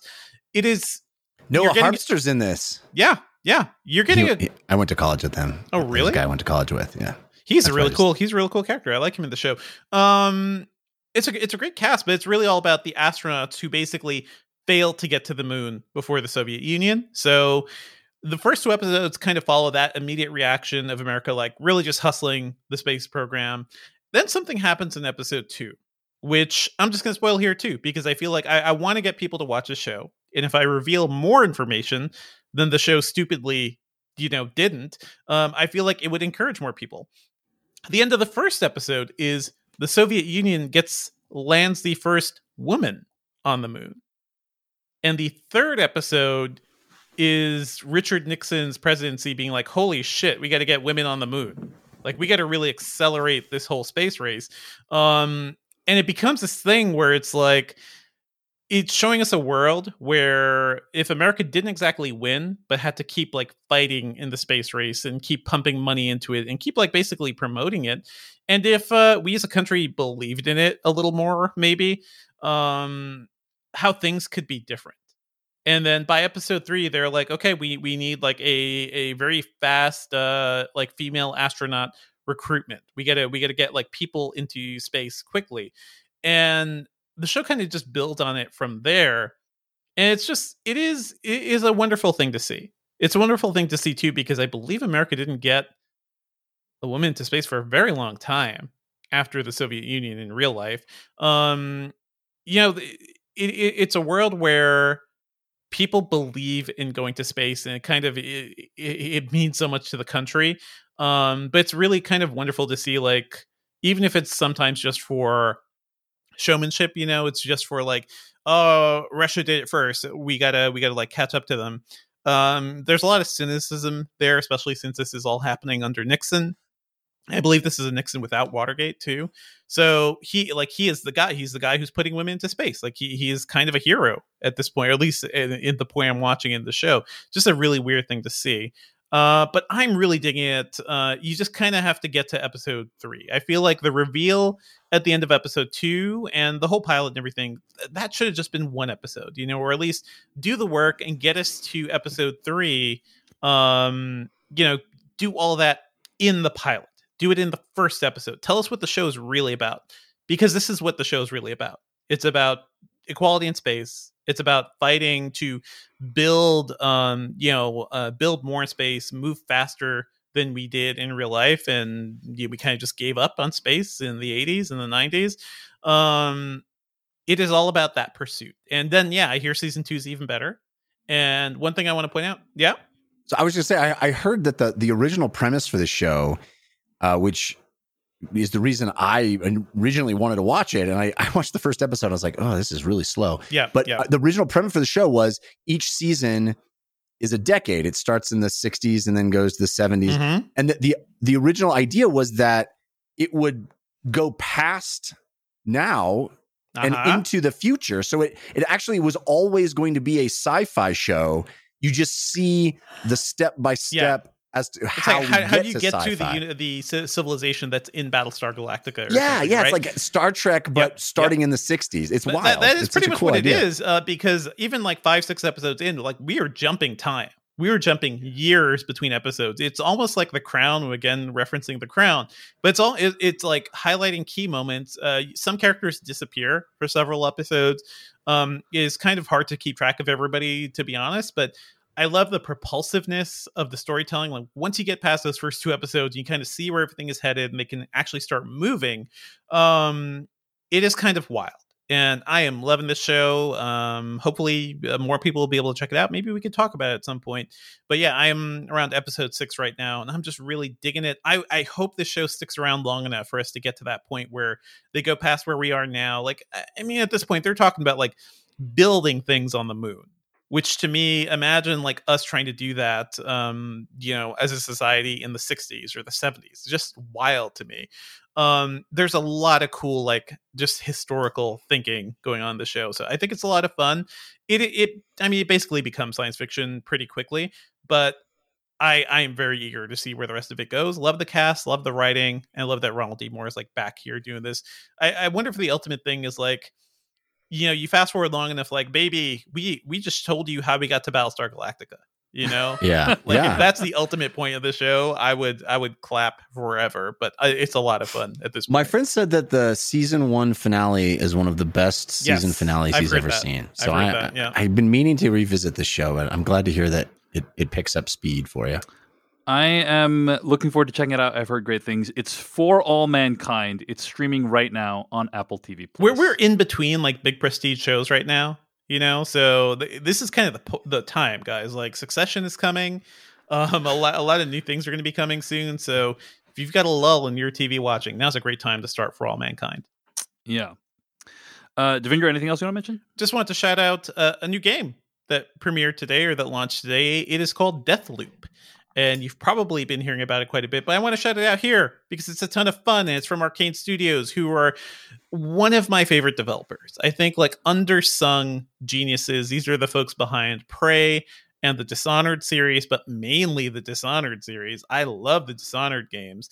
And this game is sort of a it, it is Groundhog Z in a way, like so many games are these days. Like there there is a time loop. You are a person trying to break this time loop you can repeat a day over and over again and kill different people and collect all these clues.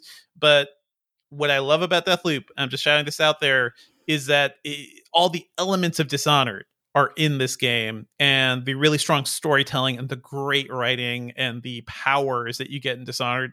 It is kind of funny because I I almost feel like they thought to themselves like we create all this cool shit and we need more people to like play some of these games or like what else can we do with a power that lets somebody teleport instantly you know or a power that lets you link together multiple people so that if you shoot one they all kind of die. It's all this cool gameplay stuff and i think they've done it really well. So if you if you dig my taste in games because i've talked about games before if you like interesting narratives and if you like the dishonored games check out deathloop. It is fantastic. It's on ps5 right now all right, that's Deathloop. That's something else that Devindra's been checking out this week. Hey, got to jump in here and tell you about our sponsor, ShipStation. So, you have started your own online store, have you? You're doing what you love, are you? Selling products that people want, and orders are coming in fast. Now's the hard part. Believe me, I know. I've been through this. Shipping those products out. I did a Kickstarter years ago, and I used physical objects as a reward gosh, I wish I'd had ShipStation because ShipStation makes it easy. With ShipStation, it's simple to import, manage, and ship your orders out fast for a lot less money. It's no wonder ShipStation is the number one shipping software for e commerce sellers with more five star reviews than anyone else.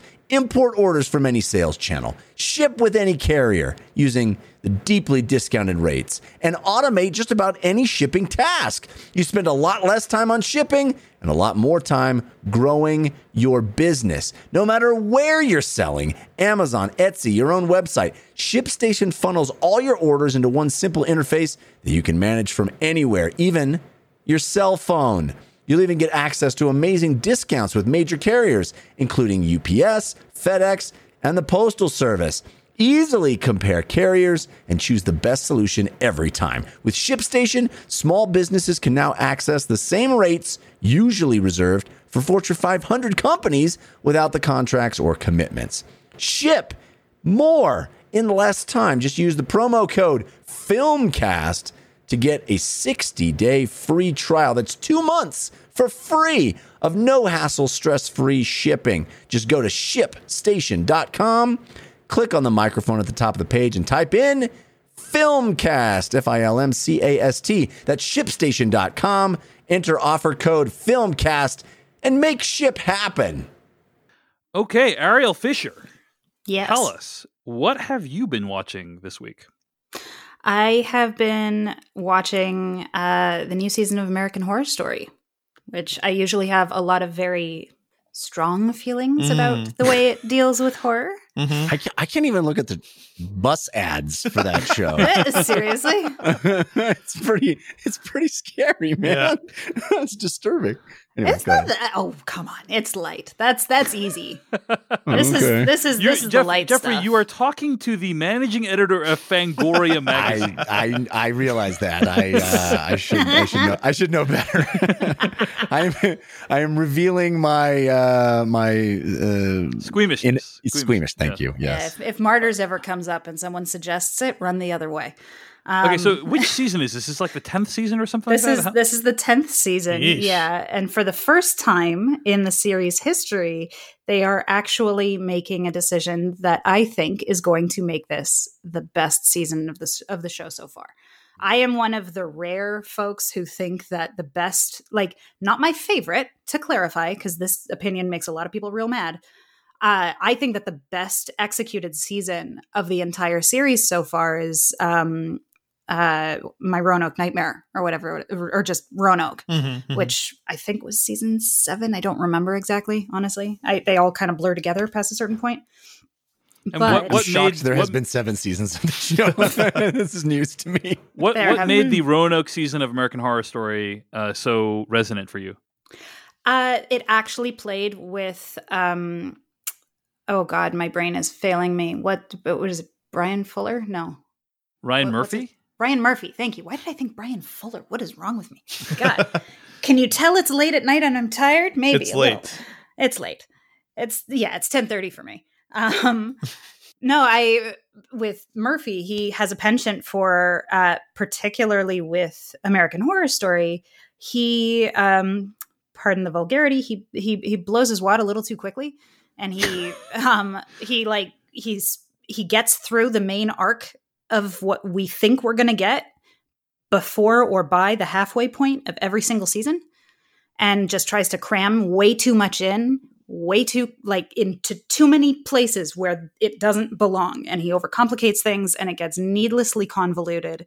And asylum is my least favorite for this exact reason because it combines like you have um possession killer santa claus aliens uh, uh and Frank. Like there's there I, am not even kidding. I'm not even kidding. Did, did not predict that that was Yeah. the next thing No, on I- that list. I feel like Yeah. that was like uh, Mad Libs. Right? That, that was the mad libiest of all of the American Horror Story seasons. Um, but Roanoke, on the other hand, decided to actually use Murphy's penchant for splitting the season in half and c- have a clear divide. So the first half of the season is this kind of reality television show kind of spoof where it's like a drama uh, like a dramatization of a real haunting. Um, so you have actors who are playing like who are playing uh, versions of the real their real life counterparts. So like Sarah Paulson, for example, is this British actress who's playing the part of um, uh, the woman who was actually haunted in this case. So it's a, it's an incredible cast. Like Cuba Gooding Jr. is in this season, and it's bizarre. Um, and they the whole first part of the season is just this kind of documentary about the haunting of this family. And then the second half is like return to Roanoke. And it's as if it's like the anniversary of the series Mhm. and it's the actors and the real life people coming back and it's found footage style instead. And shit actually goes haywire. I remember, you know what? I watched this, Ariel, and once again, all these things kind of uh, blend together for me. But I agree, that was a really fun season. I tend to just watch like the first one or two episodes because that's Yeah. that's really all I want. I'm like, what what is the setting this time? Cool. Who are the characters? Ha- uh, some people get killed, and I'm out before Ryan Murphy disappoints me. That's the only way to watch this series. I mean, like that's the thing, and that's what happened in Freak Show is that Yeah. you get this amazing clown character, and you think that what you're going to get is this really peculiar story, and he gets killed off like six episodes in, not even. And it's like, okay, well, that was what we were hyped up for, and it's not this big reveal that you think it's going to be. It's actually a huge letdown because then you've you've amped up your audience for something and you don't deliver. In this season, it's it's American Horror Story double feature, so it's it's deliberately split directly down the middle. There are theories as to whether or not the first half and the second half are going to coincide. Um, I don't remember the name of the second half of the season, but the first half is called um, Red Tide. And at first, there were a lot of there was a lot of speculation as to whether or not it would be kind of like this vampiric mermaid sort of situation. But now it's shaping up to be a little bit more uh, uh, Salem's Lot than anything else, but like tied in with some you know nods to the shining and some other really fun stuff and it's actually being executed perfectly because it's working in the length of of episodes that best suit an arc for Murphy like it's it's so far working out perfectly and it's really fun it's completely absurd it's utterly disgusting and it's loaded with camp in all the right corners and so far it's rivaling Roanoke for me in terms of good execution. I'm a Coven fan myself if I had to pick my favorite. All right. Well, you're really getting me interested in potentially checking this out. And this is this is a show that I could check out like uh even if I haven't seen like the earlier seasons, I could like dive into like Roanoke and this season. Oh, yeah, yeah. yeah. No, you can take them out of order. It's an anthology series, so each season is is Yeah. self-contained. Although I they're- almost feel like they start if- connecting them. If you it's a- start yeah. letting Ryan Murphy's uh, horror stuff get to you, Dave, like I, I feel, I feel like you will get angry because he is a guy who he takes a lot of shortcuts. There's a lot of Mm. shorthand for these Mm. characters. He, he Yep.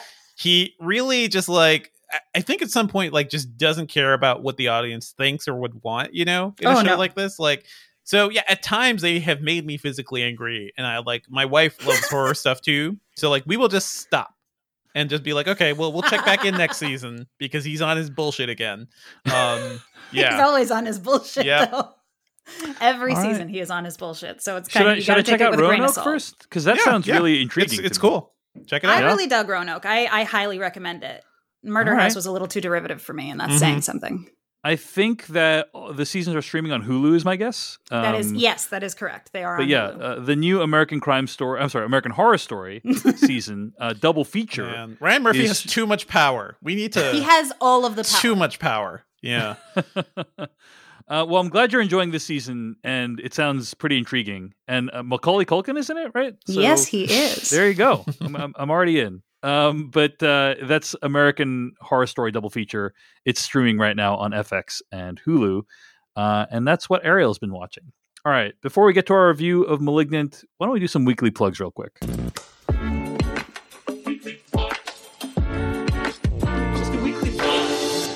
Weekly plugs, the part of the show each week where we plug something that we've created or something that someone else has created that we're into.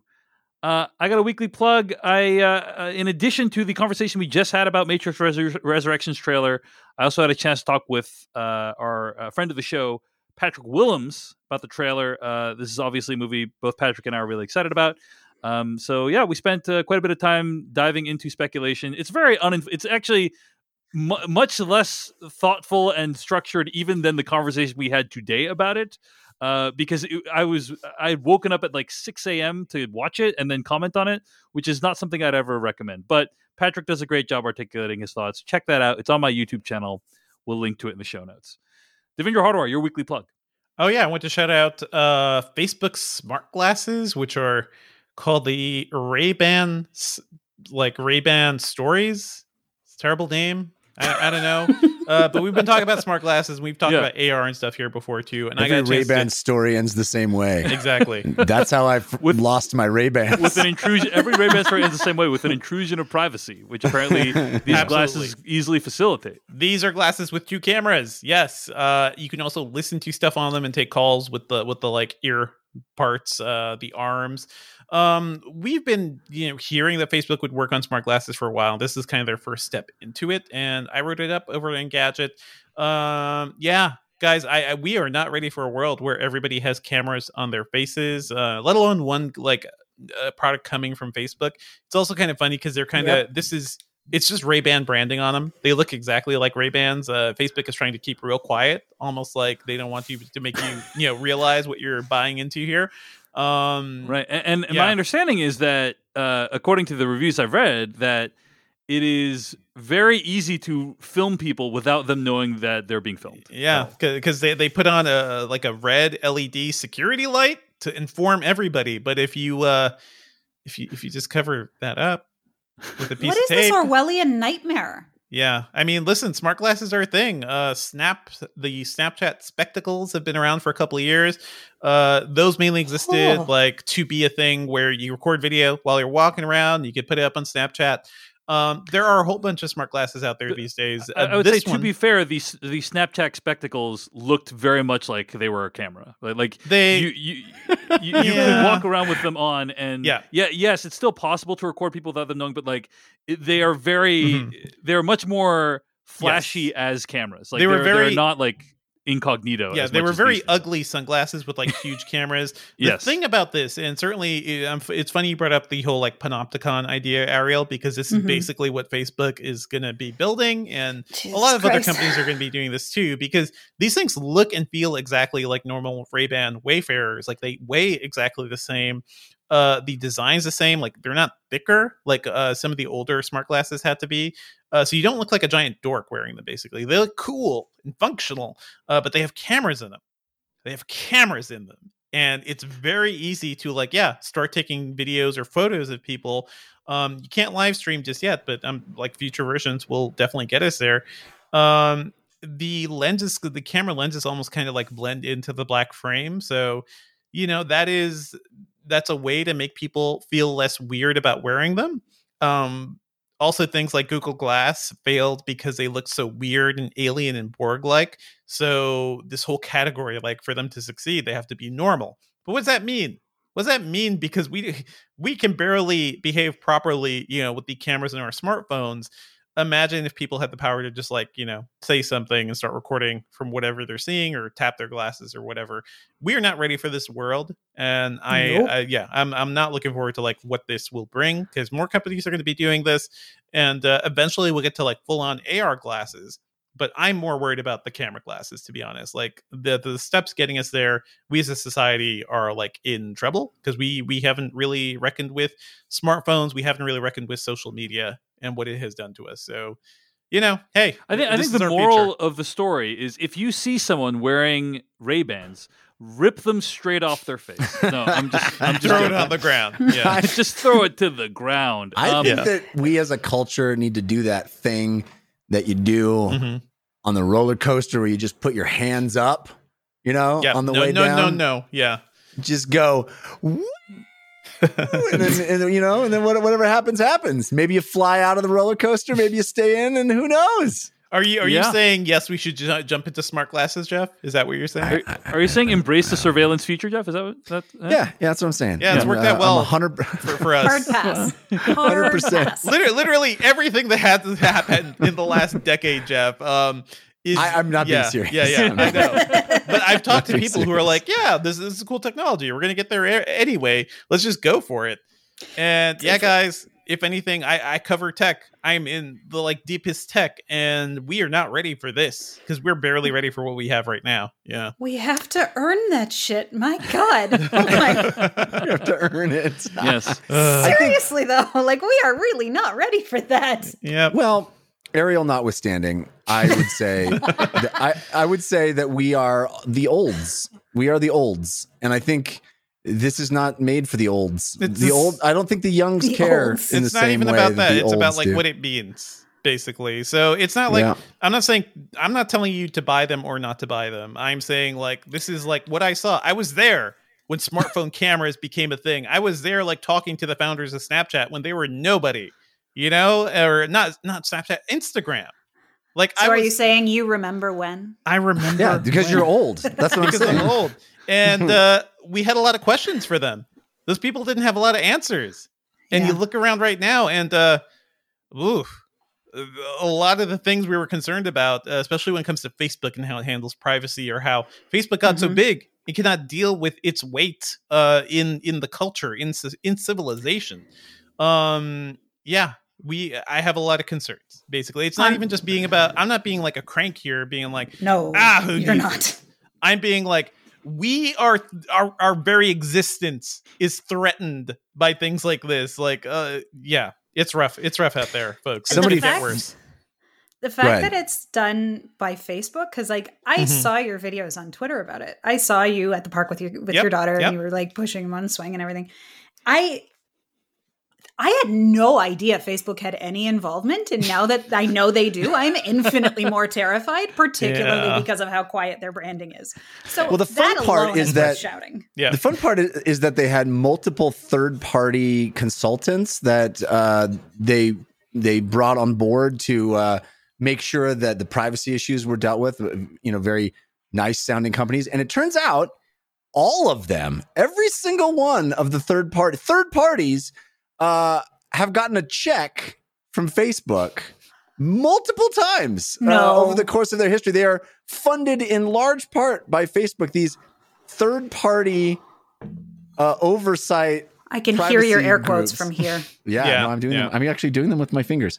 Um, it's also The, like uh, not- even if they weren't being funded by Facebook, I, I do think like in a certain sense, like some of these companies, if they want to keep working with Facebook, right, they're not going to point out the like killer thing that will destroy this product. They're not. They're not going to like step in the way of progress. You know. But it, but but but the definition of progress is a Yep. fluid concept that here is being Yep. defined by capitalistic means and Orwellian theories. This is insane. Oh my god. yeah.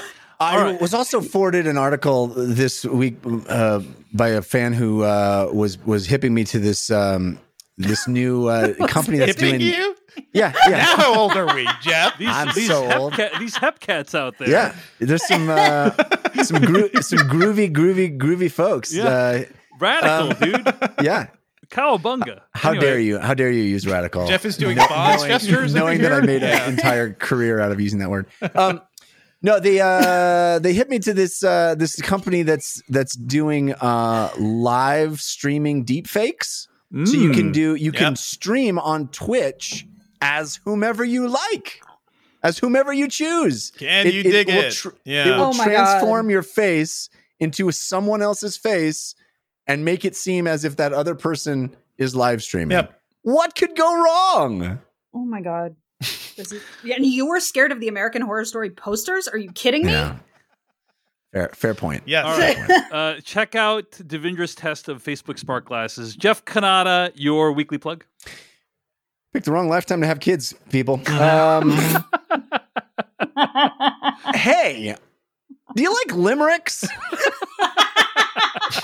There's a pivot. Amazing transition. Oh, that was wonderful. Thank you. Yeah. Um, nice.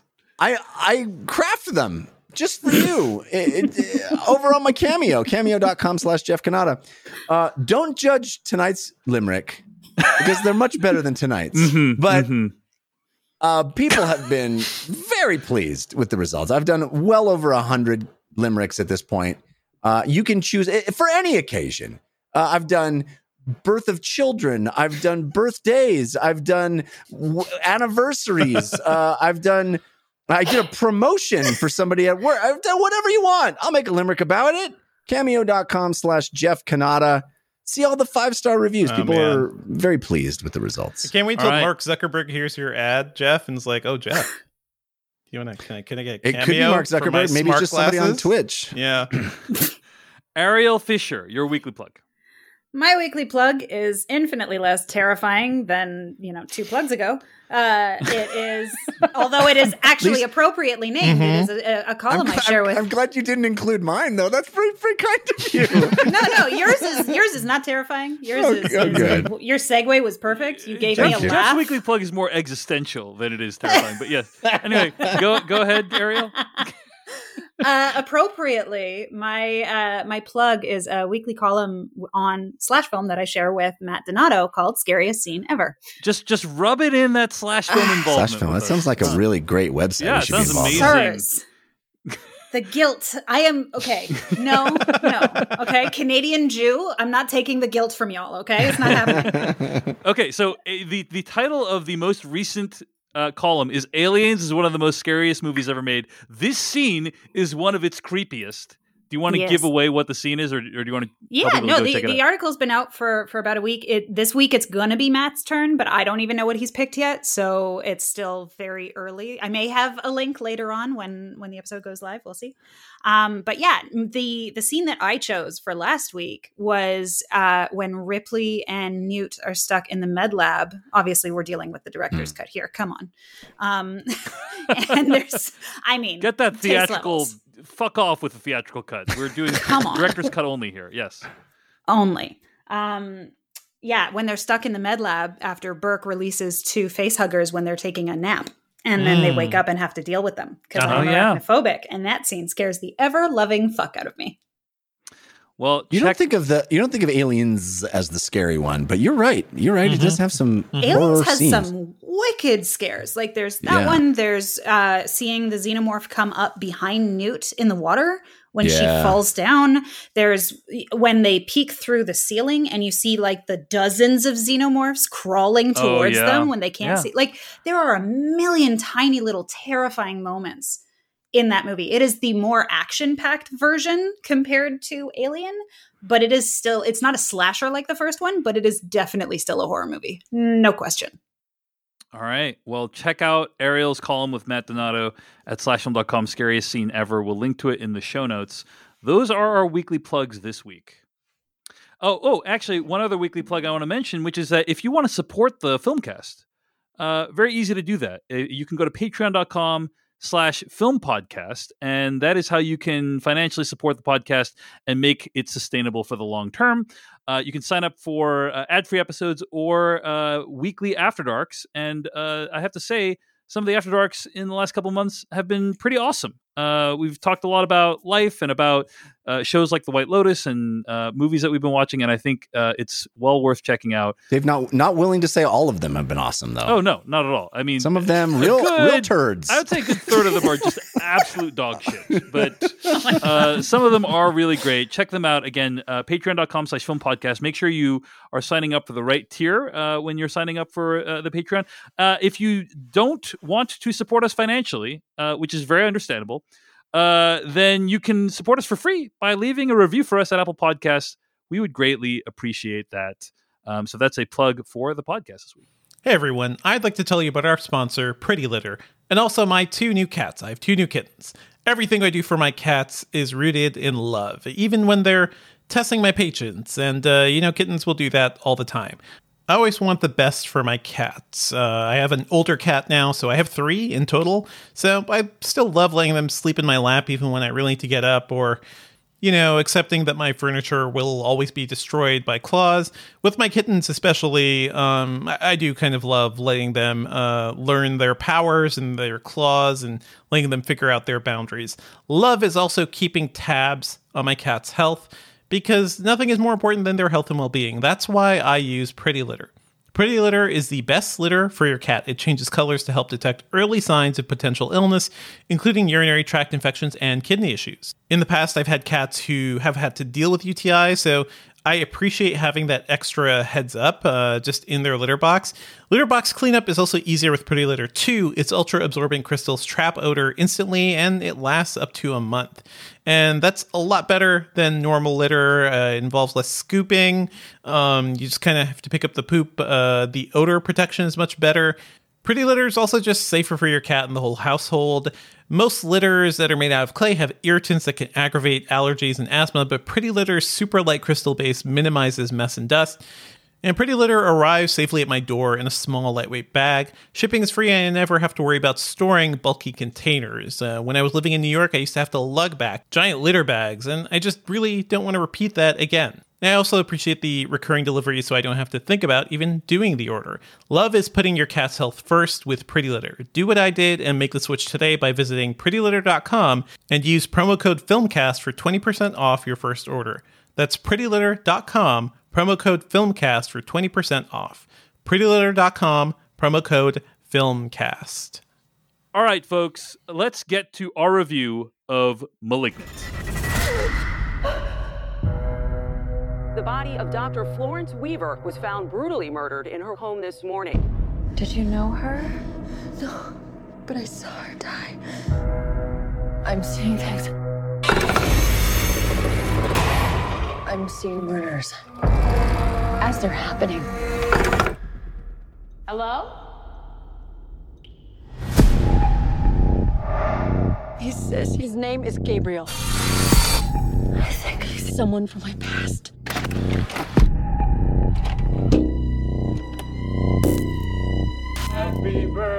Whatever happened to you before you joined our family hurt you in a way that I can't even imagine. Stop saying that. Maddie, who are you talking to? Gabriel. Is he your imaginary friend? Imaginary friend? Imaginary He's the devil. That was from the trailer for Malignant, the newest film by James Wan. I'm going to read the plot summary from IMDb. Uh, Is Madison, it safe? I think it's pretty safe. Madison is paralyzed by shocking visions of grisly murders, and her torment worsens as she discovers that these waking dreams are in fact terrifying realities. I think that's pretty, pretty vague. That's safe. Yes. Uh, now, you know, Jeff and Ariel are, are and Devindra are very conscious of the the spoiler thing uh, of this movie because there are a lot of uh, things in this movie we don't want to give away. So we're going to try to make this pre-spoiler section. Well, one thing. The we're one try to make thing this pre-spoiler section as quick as possible. Uh, but what I, I'd like to start just by getting overall thoughts on *Malignant* from each one of us, and then we'll go to spoilers. But Ariel Fisher, your overall thoughts on James Wan's newest horror masterpiece? Question mark. Eh, I don't know. I don't know if I'd call it a masterpiece. However, it definitely.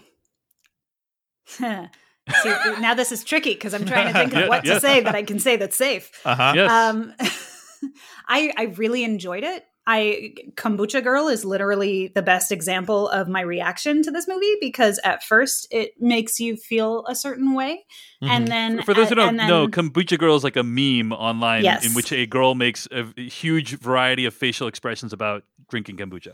Where but at anyway, first sorry. displeased, and then ah, maybe no, Yeah. wait, actually, yeah. Then it's so free. it's kind Yeah. of like this this back. That was a really forth. good like narration slash uh in, Yeah. v- vocal performance of Kombucha Girl. by It was a the, Thank you very much. the oral history of Kombucha Girl. of Kombucha Girl. What is it? Yeah, or, or oral interpretation of, Yeah, uh, there you go. of Kombucha Girl. Very nicely done. Thank you very much. Tip your ahead. waiters.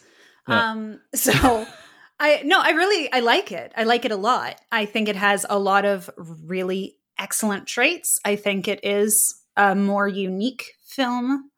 Uh, a lot of people were talking about, you know, uh, even James Wan uh, in the marketing and everything was saying, you know, people expect you to do the same thing over and over again past a certain point. So I wanted to give him something different, and he definitely gave us something different.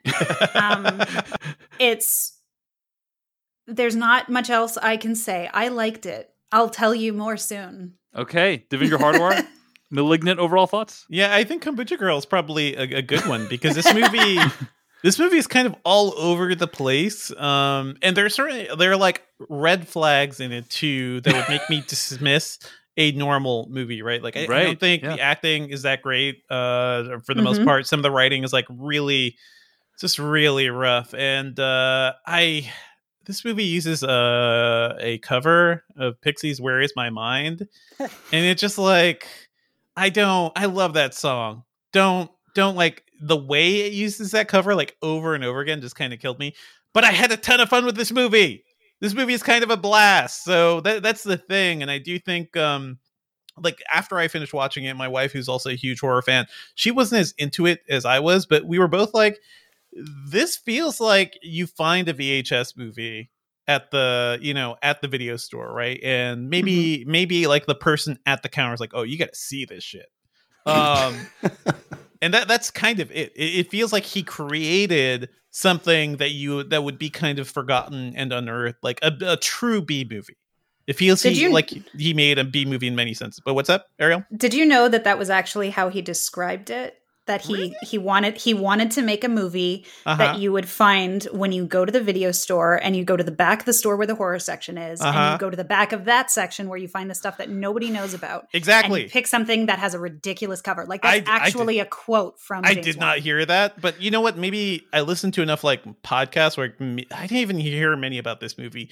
But both my wife and I, like we we that's what we did as kids and teenagers. Like that's how she discovered. Um, what was it uh, not the Lost Highway, Devil's Highway, um, Highway to Hell. Highway to Okay. Hell. Highway to Hell. I, I remember watching that movie. One of those VHS. crazy movies. Yeah, VHS. You pick up a, a dirty VHS, and it's like it's it's probably not even. It's probably like a copy of a copy that this store was trying to rent out or something. But anyway, this feels like one of those things, like a dirty movie that gets so crazy that at a certain point you're like, how did anybody make this?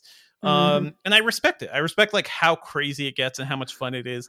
But I think I probably would have enjoyed this movie a lot more if I was watching it in a theater with other people. Like this one Yeah. screams for having a great theater, like a great crowd response, because that probably would have added a lot to it. But at the end of the day, I had a lot of fun with this movie despite its flaws. And I do appreciate that James Wan is like, he said he was going to do just something different. And this is the guy who kicked off Saw, gave us uh, Insidious, which is uh that first movie is really good. Um Conjuring, which I love, one and two. We can forget about three. Uh he's all over the place at times. Um but I really appreciate that he is still out there like doing something that's different than a lot of other folks. And it's wild that you see traces of Aquaman in this movie, you know, of all things. You see traces of like what he did in the Fast and Furious franchise in this weird B horror movie. And I just love how weird it is. So, despite like a rocky start, I think I had a ton of fun with it. Uh, I'm going to tell you that a lot of my experience of this movie was filtered through what I thought Jeff might think of this movie. You know, Jeff. I was also thinking that I was like, oh man, Jeff- Jeff is going to hate this movie. Well, I was gonna, so Jeff is Jeff like doesn't like horror as much as me and Devindra Uh-huh. on the podcast, right? Um, and at first I was like, oh man, like I kind of feel bad that we made Jeff watch this, and then I didn't feel bad because this movie is worth discussing. Yes, and I will not hear otherwise. That said, Jeff Cannata, what were your thoughts on *Malignant*? Well, Dave, I guess you could say my thoughts about Malignant are best summed up in the form of a limerick. Hit me, hit me. When a movie's writing is bad and the acting and lighting are bad, if the concept is clever, it's no help whatsoever. The end product is still really bad. Wow.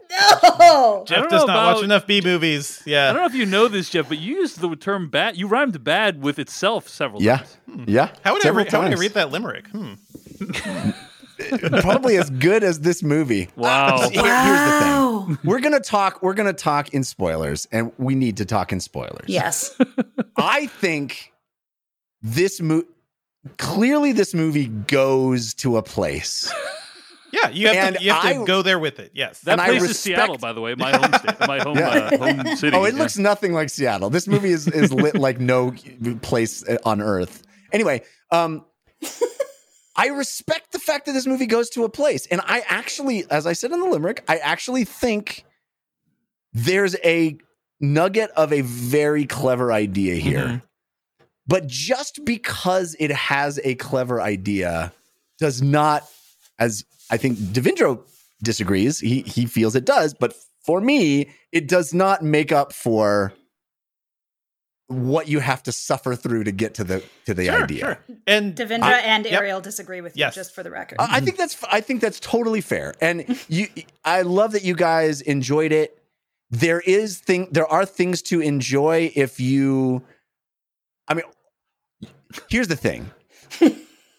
what I had planned to say about this movie was it's a B movie as a pejorative. Yeah, that that's and that's for the thing, Devindra yes. and Ariel, a B movie is something to uh, is- is is a badge of honor. Not and always. Sometimes that's Not always, yeah, not yeah, always. yeah, yeah. Sometimes that's true for me too. I mean, I love I love Troll 2 and I love you know I love I love some fun B movies. But um this movie I I, I just thought could have been could have been a good movie. Like Yeah, there's a way to do this fun, goofy, over the top concept in a way that isn't wrapped in Drek. Mm-hmm.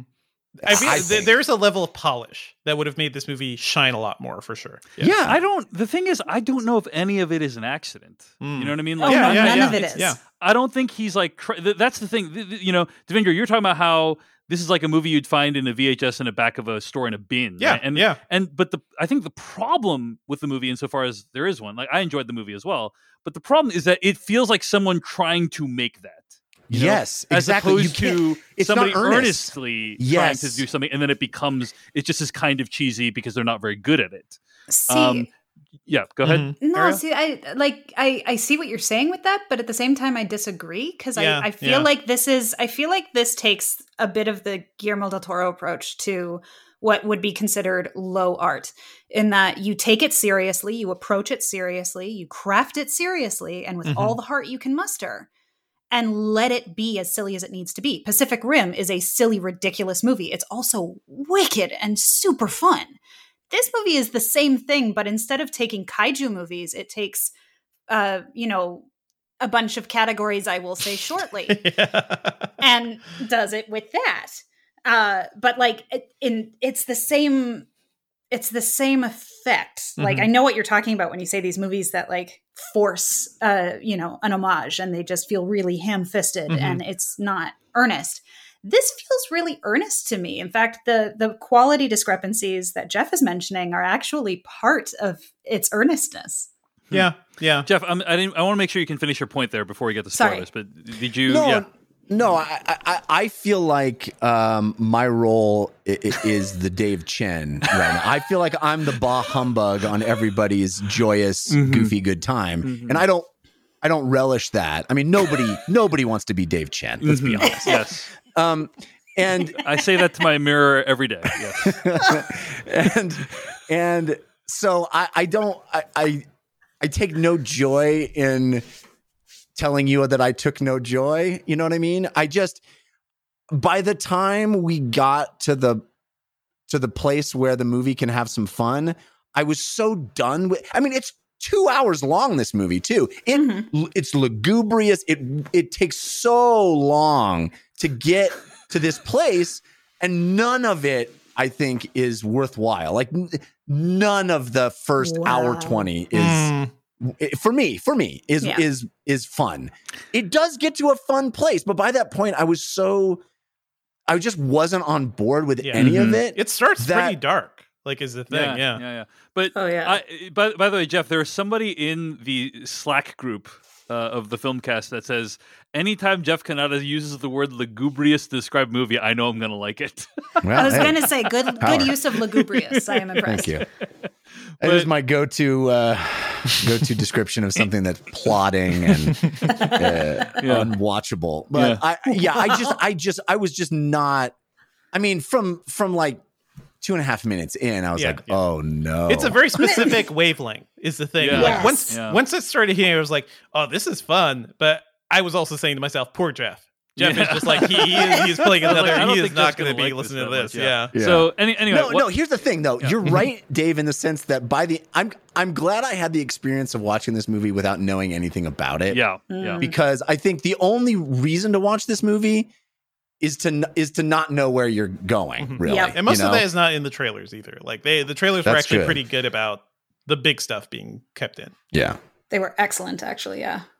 All right. Uh, I really enjoyed the movie, but I really think we got to get the spoilers. So let, let's just get to it right now. But yeah, it, it is just wild and uh, out there, and it really goes for it in ways that I didn't anticipate, and I just thought it was. It, It's one for the horror it's, fans. It's yeah. it's the definition Oh, of a one for one for them, one for me, and because because basically uh, James Wan, by the way, hugely successful director. He made Aquaman. Um, he's going to make Aquaman two. Those movies are both probably going to gross around a billion dollars. Furious Um, Seven.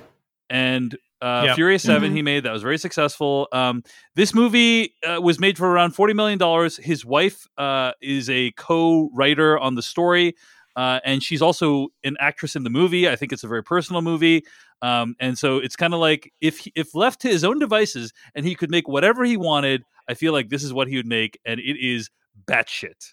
So uh, I g- I gotta admire the yeah, guy. I, gotta love him. I gotta, yeah, I gotta admire him for like putting it out there for being like, you know, I'm gonna let my freak flag fly in this one, and I think he totally did. Let's get to spoilers Wait, for Malignant. can I just say, I want to Oh. say one more thing, just just so you kind of correctly frame where I'm sitting on this, and Mhm. that is today I recommended this movie to somebody. Uh huh. There you go. So- yeah. You know, uh, it's it's not my bag. It, I didn't have. A- I mean, I really by the end there was some fun to be had, but it, but I recognize that for some people it's going to be this campy, wild, fun time. So there you go. All right, spoilers for Malignant starting right now. Now you're looking for the secret. You're gonna see this coming. No. But you won't find it because, of course, You're not gonna see this coming. you're not really looking. I have been puzzling over how it works. You don't really want to work it out. Who's in the box? I have been dying to tell you. I want to tell you my secret now. You want to be fooled. All right, uh, uh, let's just say that I think the big twist of this movie, which we are now about to reveal, right? See, you sever off the appendages, but then you just push the little face in. Push it in. You just push it in and Just sew it right tap up. it it in. in. You just push it in. That's the scientific term. Is just like a little push and then sew it right back up. That's what you do. Yeah. Well, you mean I- it was it was attached to her brain. You had to do it. Yeah, yeah. You just like press it in, just like just shut. It's more. It's like um when you you're you're trying to get everything into your suitcase. yeah. it's you, you've had the vacation already. You're Yeah. about to Yeah. head home. Yeah. yeah. And rather than like carefully placing everything, you just kind of throw it all in there. Yeah. right? you just you just push on it and zip it up. It's what the emotionally repressed do with their baggage. Personally, Oh snap! Ooh. Jeff, she turned it around on She you. did. She she did. That was impressive. I, so I think that I, I agree with you. It, it goes delightfully bonkers, especially in the last half hour as, after the twist is revealed. Um, and I I love all the creature design stuff, like the the, the idea that like oh the the the, the creature.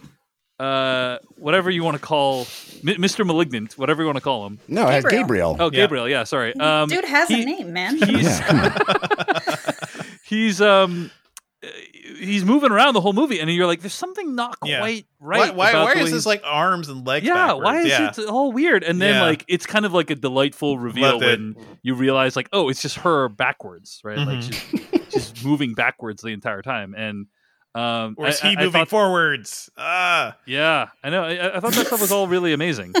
Um, No, and and and how the reveal happens of that, the shot they're watching a VHS tape, Yep, right? The yep. the motif of the VHS, and the and the camera just like going from her sitting there to to pivoting around her, and you see the her. You know, it really made me feel like poor Kuato from Yep. Total Recall. Yep. You know what I mean? Giving giving Kuato a bad name. mhm. Uh, my, my favorite moment, honestly, in the movie was when the tour guide falls through the roof of the house and la- Oh, lands on the coffin. The bet. It the is best. so. I, I, I was I I was cackling with glee Yep. at that moment. I was like, How are I they wish gonna I wrap had seen these this. in- stories together? Boom. I wish I had seen this in a theater because it would it would have been such an amazing moment to watch that with an audience. Yes. right. yeah, I Uh, 100% agree. That was that was an incredible reveal of we, we've been in the attic this whole time, and then just thunk. Oh, uh, my attic. It- it- it's like a holy shit moment, and it's rare that a movie can produce that. in someone. Um, mm-hmm. But yeah, I, I the the there's a couple things that I'm not a fan of of this film, right? And one of them is I think it's dealing with extremely weighty subject matter in in a way that I feel like I don't know that it quite fully justifies for for me personally. Yeah. Like the opening of the movie, like the first 15 minutes, right? You have like all those dudes in the hospital murder, but then uh you have like this horrendously abusive husband who like almost causes a miscarriage but like mm-hmm. uh he he's he's like villainous right like he's just like you know, bad guy. Yeah. How dare you mm-hmm. miscarry? You know, like you're uh, uh, like this is terrible for me that you're miscarrying, and it's like wow, this is this is horrifying. And then she loses the baby in the first like you know 10 minutes of the movie because of the creature mm-hmm. Uh, mm-hmm. Of, because of gabriel and i'm just like oh my this is like this extremely is heavy yeah. right mm-hmm. and i felt like the rest of the movie is so silly mm. and over the top that it, it, doesn't it didn't mesh well like the uh-huh. the seriousness and then it also deals with like adoption and like i thought that stuff was fine like it, it's kind of is like highlighting that like you know the the relationships that you need don't need to be by blood and you know mm-hmm. like it's a nice like kind of. oh, of man the, the last line of the movie though is it's such a clunker yeah yeah yeah, yeah but a lot of the lines I, are clunkers let's yes. I, like where it's, I like where it's going but i just feel yes. I, anyway the point being like it's evoking all this like incredibly heavy material and for me you need to do a lot to like justify that in my opinion like mm-hmm. and and i don't know that the movie quite achieved that but like, ariel I, am curious yeah, yeah go ahead ariel yeah yeah yeah i'm curious like what you how you feel about that like do you does well, does any of my critique resonate with you or do you feel like i'm uh I'm, enough yeah. no and i think you're way off base okay please strangely enough thank you I'll, I'll, let you take the wheel ariel i suspected yeah. this was the case and that's why i turned it over to you no i it just it's and i've i've talked about this with a few other friends and colleagues, but generally speaking, this the way that they approach this, you know, dichotomous relationship between these really heavy subject matters at the beginning and kind of the the shoddy writing and you know the bad lighting as you guys have pointed out or you know that it, the production value may not look like it's good enough and things like that it's it's kind of one it's all a very big allegory for the way we deal with repressed trauma Hmm. So that in and of itself, I won't go into too much detail because I don't want to spoil a friend's article that she wants to write. So I'm not going to mess with that too much. But um, in terms of even just the way we perceive how we should handle those subject matters, like the way you're saying it needs, it, it, it's almost like you're suggesting that it needs more gravitas. It needs more more weight behind it and more poise in order to handle subject matter like that. Mm-hmm. But the the best thing about horror and one of the things that we love the most about it as fans of the genre is that you're able to discuss arguably deeply personal mm-hmm. and serious things in through ridiculous means because it kind of it, for some it takes the edge off for others it, it gives you the edge you need in order to discuss those things but it's it's kind of this weird balance of levity and poignancy that you need to dissect things that are otherwise considered unpalatable like childhood trauma mm-hmm. or uh, spousal abuse or um, you know repeated miscarriages and you know when you think about the way that her body actively rejects all of her babies and it's you know he, gabriel's been sucking their life out of them and like using them for sustenance your trauma will literally sap the life out of you if you don't deal with it. And it's this like really ham-fisted personification and anthropo- anthropomorphization of trauma, but it's for a lot of people that's the perfect way to deal with those things is to actually be able to see it. Like one of the things that I always like to say for years at least um because I've I've dealt with uh, an anxiety disorder for the last like 18 years and I've only recently had it fully properly diagnosed and, and treated, but for years I used to think of it as Freddy Krueger because mm-hmm. it would my anxiety would react in such a way that it would pick the thing in my body that it knew it could get me at so like i'd have stomach cramps which would then spiral me into a panic attack and then it would stay there but then as soon as i was able to realize no no no that's actually psychosomatic, everything's fine, it would dissipate, but it would find another part of my body to hurt or to Mm. create anxiety and tension. So I always used to think of it like Freddy Krueger, and I was actually Nancy, and I was able to say, No, this is my dream, motherfucker, I'm going to kill you.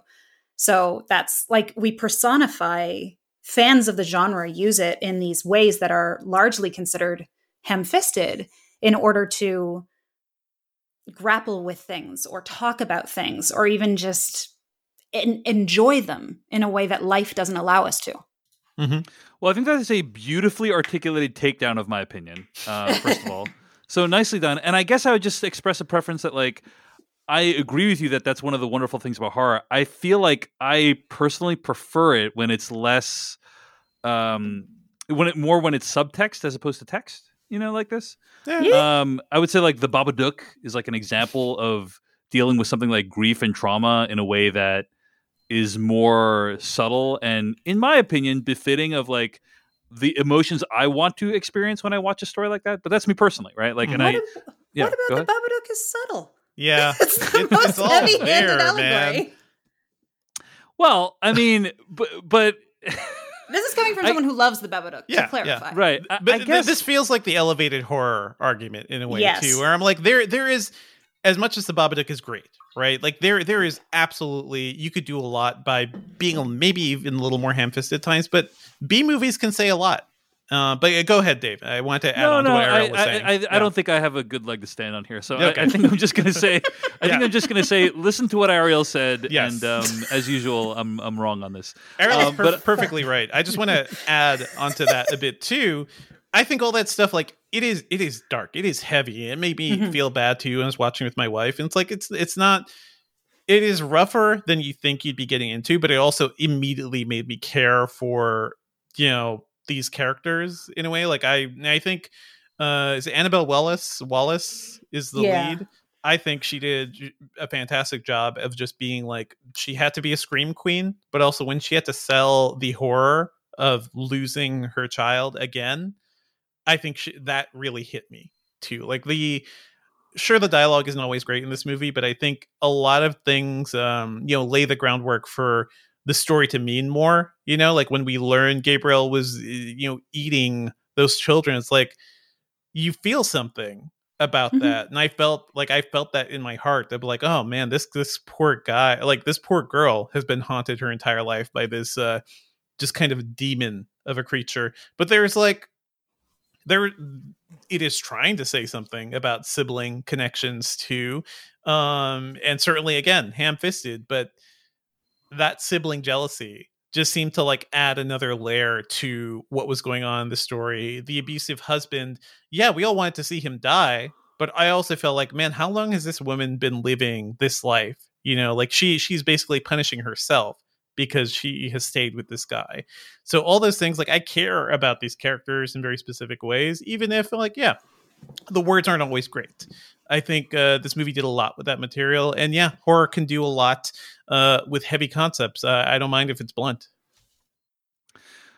All right. Well, any other thoughts about uh, the ending of this movie? There's a big action scene in the police station that I thought was uh, pretty Oh, yeah. well done as far as these things go. came My out of favorite part- nowhere and we were like my oh part shit of that action scene Yep. was the chair throw at the very end. That was just Oh, like, yeah, yeah. I Oh, can't believe the they're about to do this. Across the room chair throw. That Across the whole So good. scene, Yeah. that yeah. that entire scene is what switches this movie from having the visual aesthetic of a giallo Mhm. into something that you would have found on 42nd Street in the 70s. And it's it's it's Frank Henenlotter all over the place. You've got Basket Case and Brain Dead coming out of everywhere. And like even the inclusion of Zoe Bell was such a nice subtle little touch that I don't know if everybody's even going to notice the fact that one she's there and two she was in Grindhouse. So you've got this connection, literal connection to mm-hmm. to direct homages to 42nd Street. And it's like oh as soon as it happened I was like yes oh my god they're going there. They're doing the prison exploitation movies. I'm so in. And it's just like it just goes and it's so fun. And like even you know taking uh, from Henenlotter and taking from Basket Case and basically making it some weird hybrid of Basket Case and Brain Dead or Brain Damage. Sorry, not Brain Dead. That's Peter Jackson. Um, but it's just it's it's so fucking absurd and bright. Like that's the weirdest part about that scene is that it just all of a sudden it just brightens up and you have mm-hmm. like again, you've got Zoe Bell and you've got this woman who looks like she's the personification of black exploitation and like all of it's like you if you look into each of the characters that are in that cell before shit gets weird, it's like you've got all of the female representation of every exploitation film from the 70s and 80s mm-hmm. in one place. And she's just destroying them, which is hilarious. Like it's oh my god, I want to watch it again now. I just want to watch it again. It's so good. All the action was so good too. Like the even the chase before that too. I was like, oh, this movie is going. James Wan is tapping into his action, you know, talents here. Like I thought this would oh, be yeah. pretty like a staid horror movie, but no, he's he's this is a full on great chase sequence. And then the jail sequence uh in the prison cell, like in the holding cell, is fantastic. But that whole thing, it brings to mind like the opening scene of Aquaman too, where like mm-hmm. James Wan tried to do a long take action thing with Nicole Kidman, and you know most of that is probably digital too, but it it still looked cool. It looked fantastic here. Yeah. And on top of that, you've got these references to early uh, to the early aughts. You've got, mm-hmm. you know, the the the Simian Institute or whatever the hell it's called is basically um uh it's the Vannacutt Institute from House on Haunted Hill. Like it's almost exactly like it.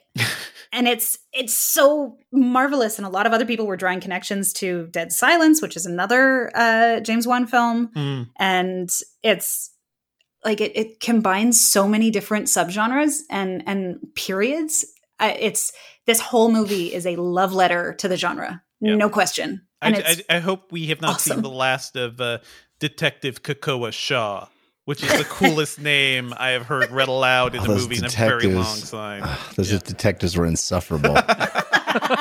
Kekoa Shaw, Jeff. Yeah, mm. yeah. well, at the end of the day, guys, it's pretty impressive that James Wan made a movie. That's all I'm going to say. And I think we can with leave it at that. person, even. What'd you say, Jeff? with the backwards person, even. Mm, indeed. yeah, indeed. we didn't, we didn't really talk about that, but is it? Do you think that's just the way it was shot? I guess, or like I, I'm I'm still confused because I think in the chase it didn't seem like that's how he was running. So I feel like my I, well, I yeah, think the, I yeah. think the movie takes some liberties. A lot of liberties. Exactly how a like, person would move backwards. My favorite line I want to see more of that. Though. It was my body the whole time. I can lift it. Oh, oh, okay. All right. Yeah, Jeff, right. because she realizes her inner strength. Jeff, she's got yeah inner strength. It's the inner strength that really does it for you. All right. No, no, it's cool. Let's wrap it up. You can find more episodes of this podcast at thefilmcast.com. Email us at slash filmcast at gmail.com. Sponsor us on Patreon at patreon.com slash filmpodcast. This episode was edited by Baby Zhang. Our theme song comes from adamwarrock.bandcamp.com uh, for now. And our spoiler bumper comes from filmmaker and YouTuber Kyle Corwith. Our uh, weekly plugs bumper music comes from Noah Ross. A big thank you again to Ariel Fisher, who's the evening news editor at slashfilm.com and the managing editor at Fangoria Magazine. Uh, Ariel, it's been an honor and a pleasure to have you back on the Filmcast. Thank you again for having me. It was a pleasure. And next week, so I'm just going to call this out, right? That starting in late September, early October, it is going to be an abundance of riches in terms of VOD and theatrical releases. Next week, we had a little bit of trouble coming up with what we are going to review because there's just not that much major coming out next week. Um, but there is a uh, show that, or a musical, I guess it's called, whatever you want to call it, that a lot of that does come very highly recommended um, and is scoring very well on Tomatoes. And I thought, let's uh, use this opportunity to check this out. I'm really glad you guys are, are into uh, checking this out with me. It's called Come From Away. It's streaming right now on Apple TV Plus. A perfect follow up to Malignant, by the way. Yeah. Yeah, it's basically the same story. Yes. It's Canadian. um, so Come From Away is streaming right now on Apple TV Plus. It's what we're going to be reviewing next week on uh, the Filmcast. And uh, I've heard it's very powerful. So uh, you should check that out and then come and join us next week on the Filmcast as we review that. Thanks for listening. We'll see you later.